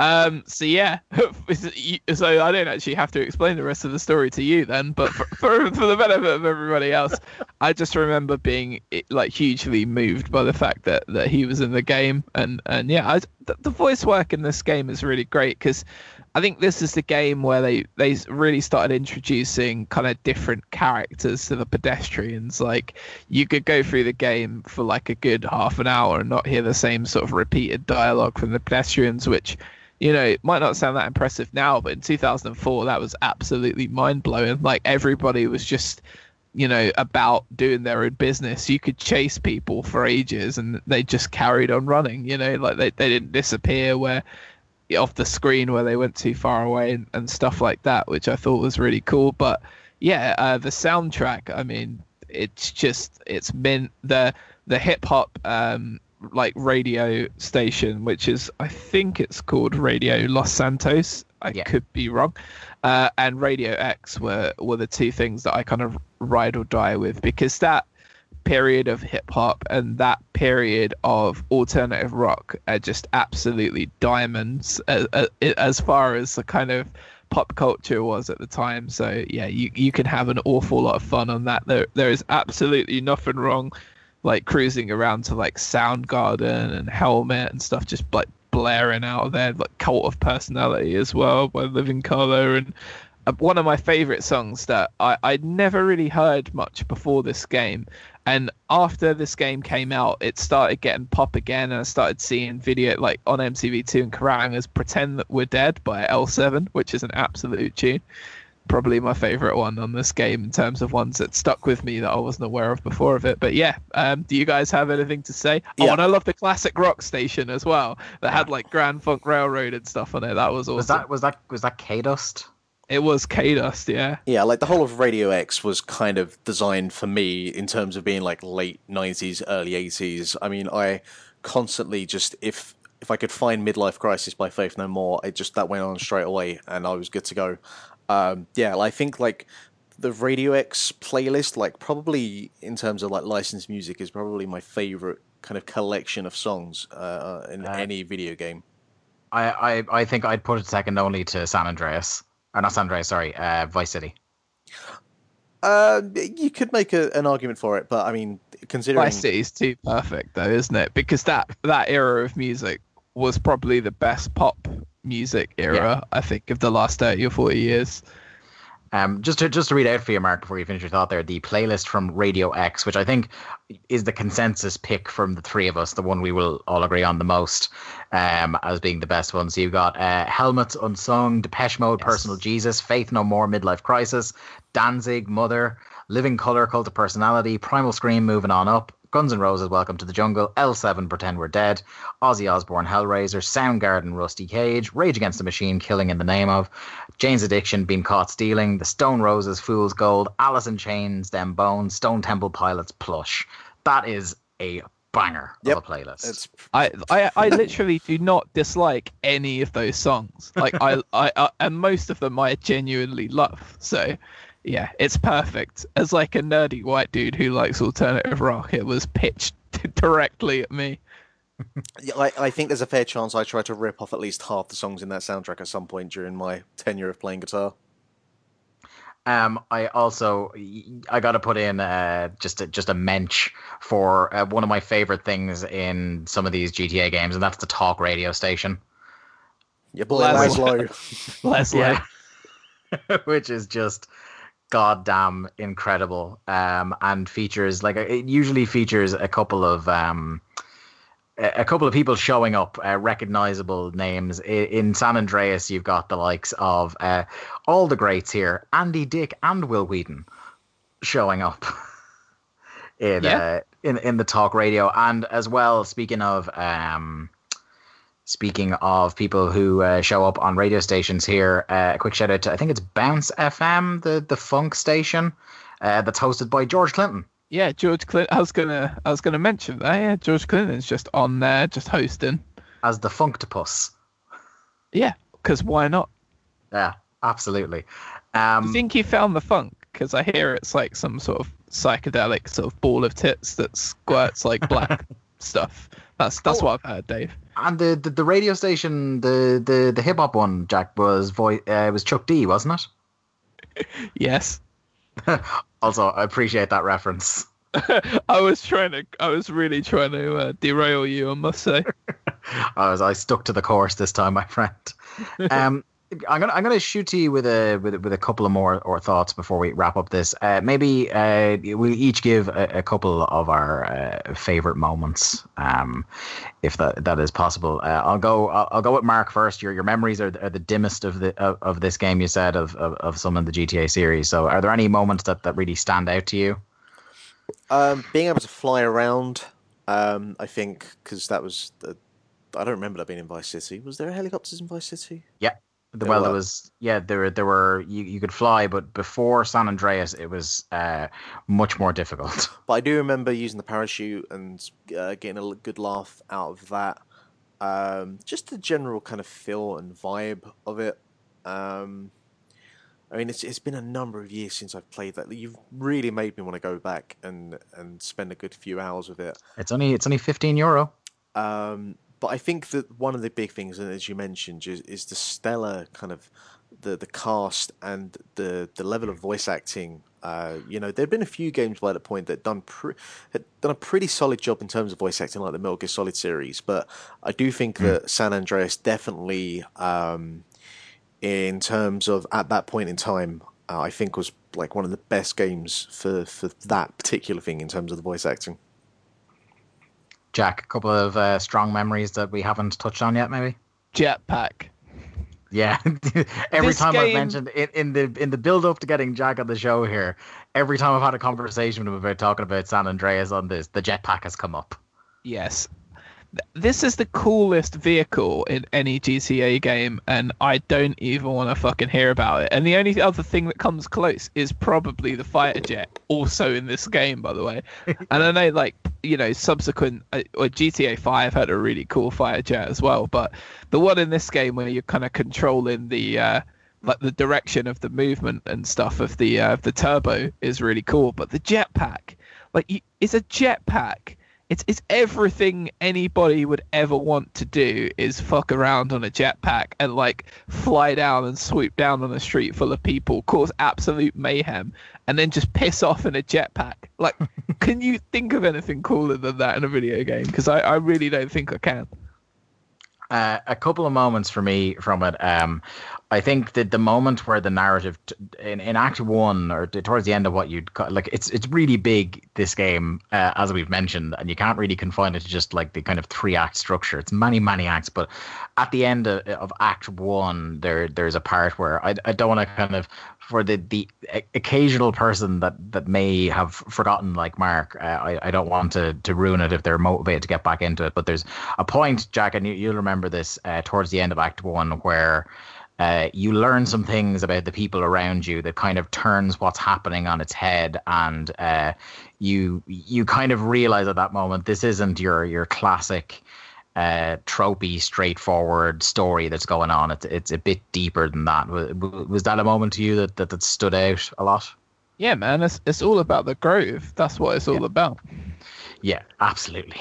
Uh, and then the other moment for me, I think, is like shortly after that, there's a mission that takes you out towards San Fierro for the first time, like into the kind of the the woody country The wilderness. Yeah, yeah. The, the hinterlands, and that's I think the first time in the game where like you can see the map from from straight away.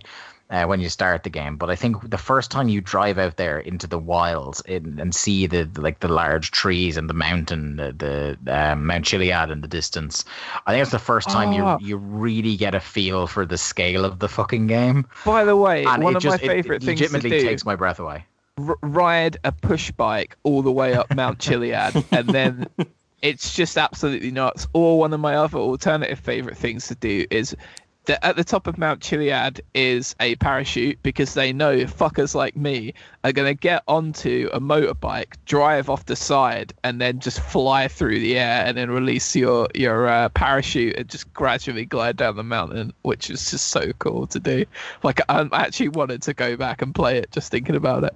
One of my absolute favorite things in the game as well. That's a, a bit of an, an exploit. Like you know, people using the, the exploits like cheats and and things like that was always fun in those old games. Like once you completed them, doing infinite ammo cheats and things like that to really like fuck with the game, uh, were always fun. But one of the things that was like a, a little thing that was put in that I remember reading in an issue of like official PlayStation Two magazine or something at the time was that I want to say it's it's either east or north. If you get in a jet or something like that and keep flying and keep flying and keep flying, as north or as east as it will go, you will eventually get out to a point where, for some reason, uh, we talked about the territory control missions where there are gang territories that you can take over. If you go out to a certain extent, it fucks with the map enough that it unlocks most of the rest of the map uh, are now gang territories. This was obviously a feature that was in it at some point that almost anywhere on the map could have been a gang territory. Whereas, uh, like in the game proper, it's only really kind of you know central and south central Los Santos that is like that. Um, but the idea that now pretty much the most of the game map is up for grabs in terms of turf warfare uh, really added another element of oh here's a load of a load more stuff to do to get more territory for the Grove. I, I, I really really like that. Um, to, to wrap up, it's tough to find the words to to sum this all up eloquently uh, as an elevator pitch.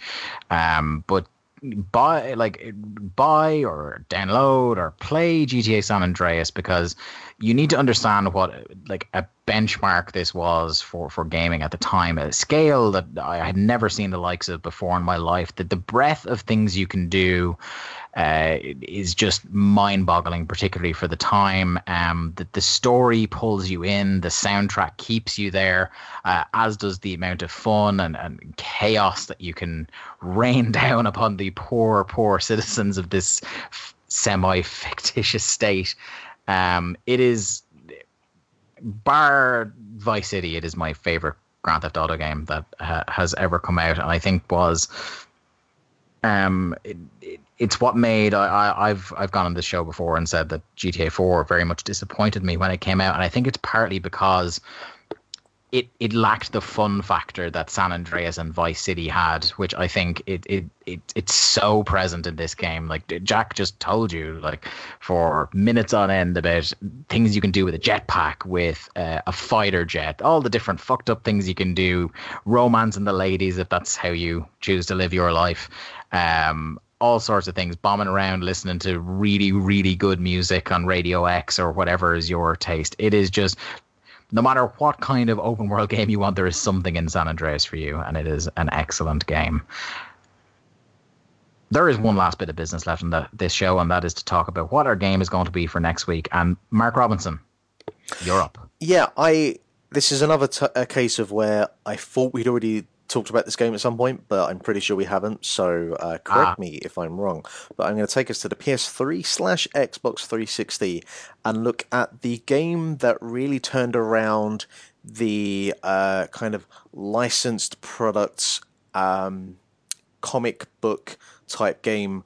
Uh, and really brought it to the forefront with a, a mechanic that really was still being used to this point, and uh, and that would be Batman: Arkham Asylum. We have not done that. I will look forward to episode 77, Batman Arkham Asylum. Um, it's time to wrap up this show, episode 76 of Link to the Cast. I want to thank Jack, our good friend of the show and friend of us personally, for uh, showing up again on this show, helping us out in our hour of need to colour in the details excellently as only he can. Uh, Jack, uh, thanks once more for being on the show. Is there anything you want to plug, you want to talk about? I believe there's there's something we want to tease. Um, my own penis. No. Um, we're teasing. yep.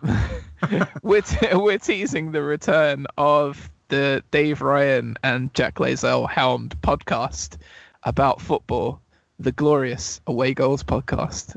Yes. TBC out there for for all of you, maybe six people that would be interested in listening to something like that. we we are back off hiatus uh, with with uh, enthusiasm anew ahead of the new season. So we're going to take one last swing at this and see how it goes. So uh, yeah, I think check out our um, our season preview should be forthcoming within the, the coming week or so. I would imagine. Um, but Jack, here you got Twitter and stuff to plug. We we got a, Uh, uh, Away Goals pod for that podcast, by the way. Yeah, at Jack Lazell on Twitter. Uh, that's that's where you can find me. Uh, I'll be at Stamford Bridge uh, on the 13th of August if you want to come hang out with me there. and I'll be the one that's crying because he's so happy that football's back. It's been gone too long, my friend. Anyway, that's going to do it for episode 77 of Link to the Cast. This podcast is available on SoundCloud, iTunes, and most podcast platforms. Just search for Link to the Cast. Subscribe to us, rate us, review. It all helps. Tell a friend. Why not? Link to the Linktothecast.eu is the website. If you want to get in touch with us, linktothecast at gmail.com is the email address. But if you don't want to send an email, that's no big deal. You'll probably hear back from us quicker and keep up to date on our content better if you follow us on social media. That's facebook.com forward slash link to the cast and at link to the cast on Twitter. Individually, I'm at Dave Ryan IV on the tweet machine, and Mark is at Lithium Project.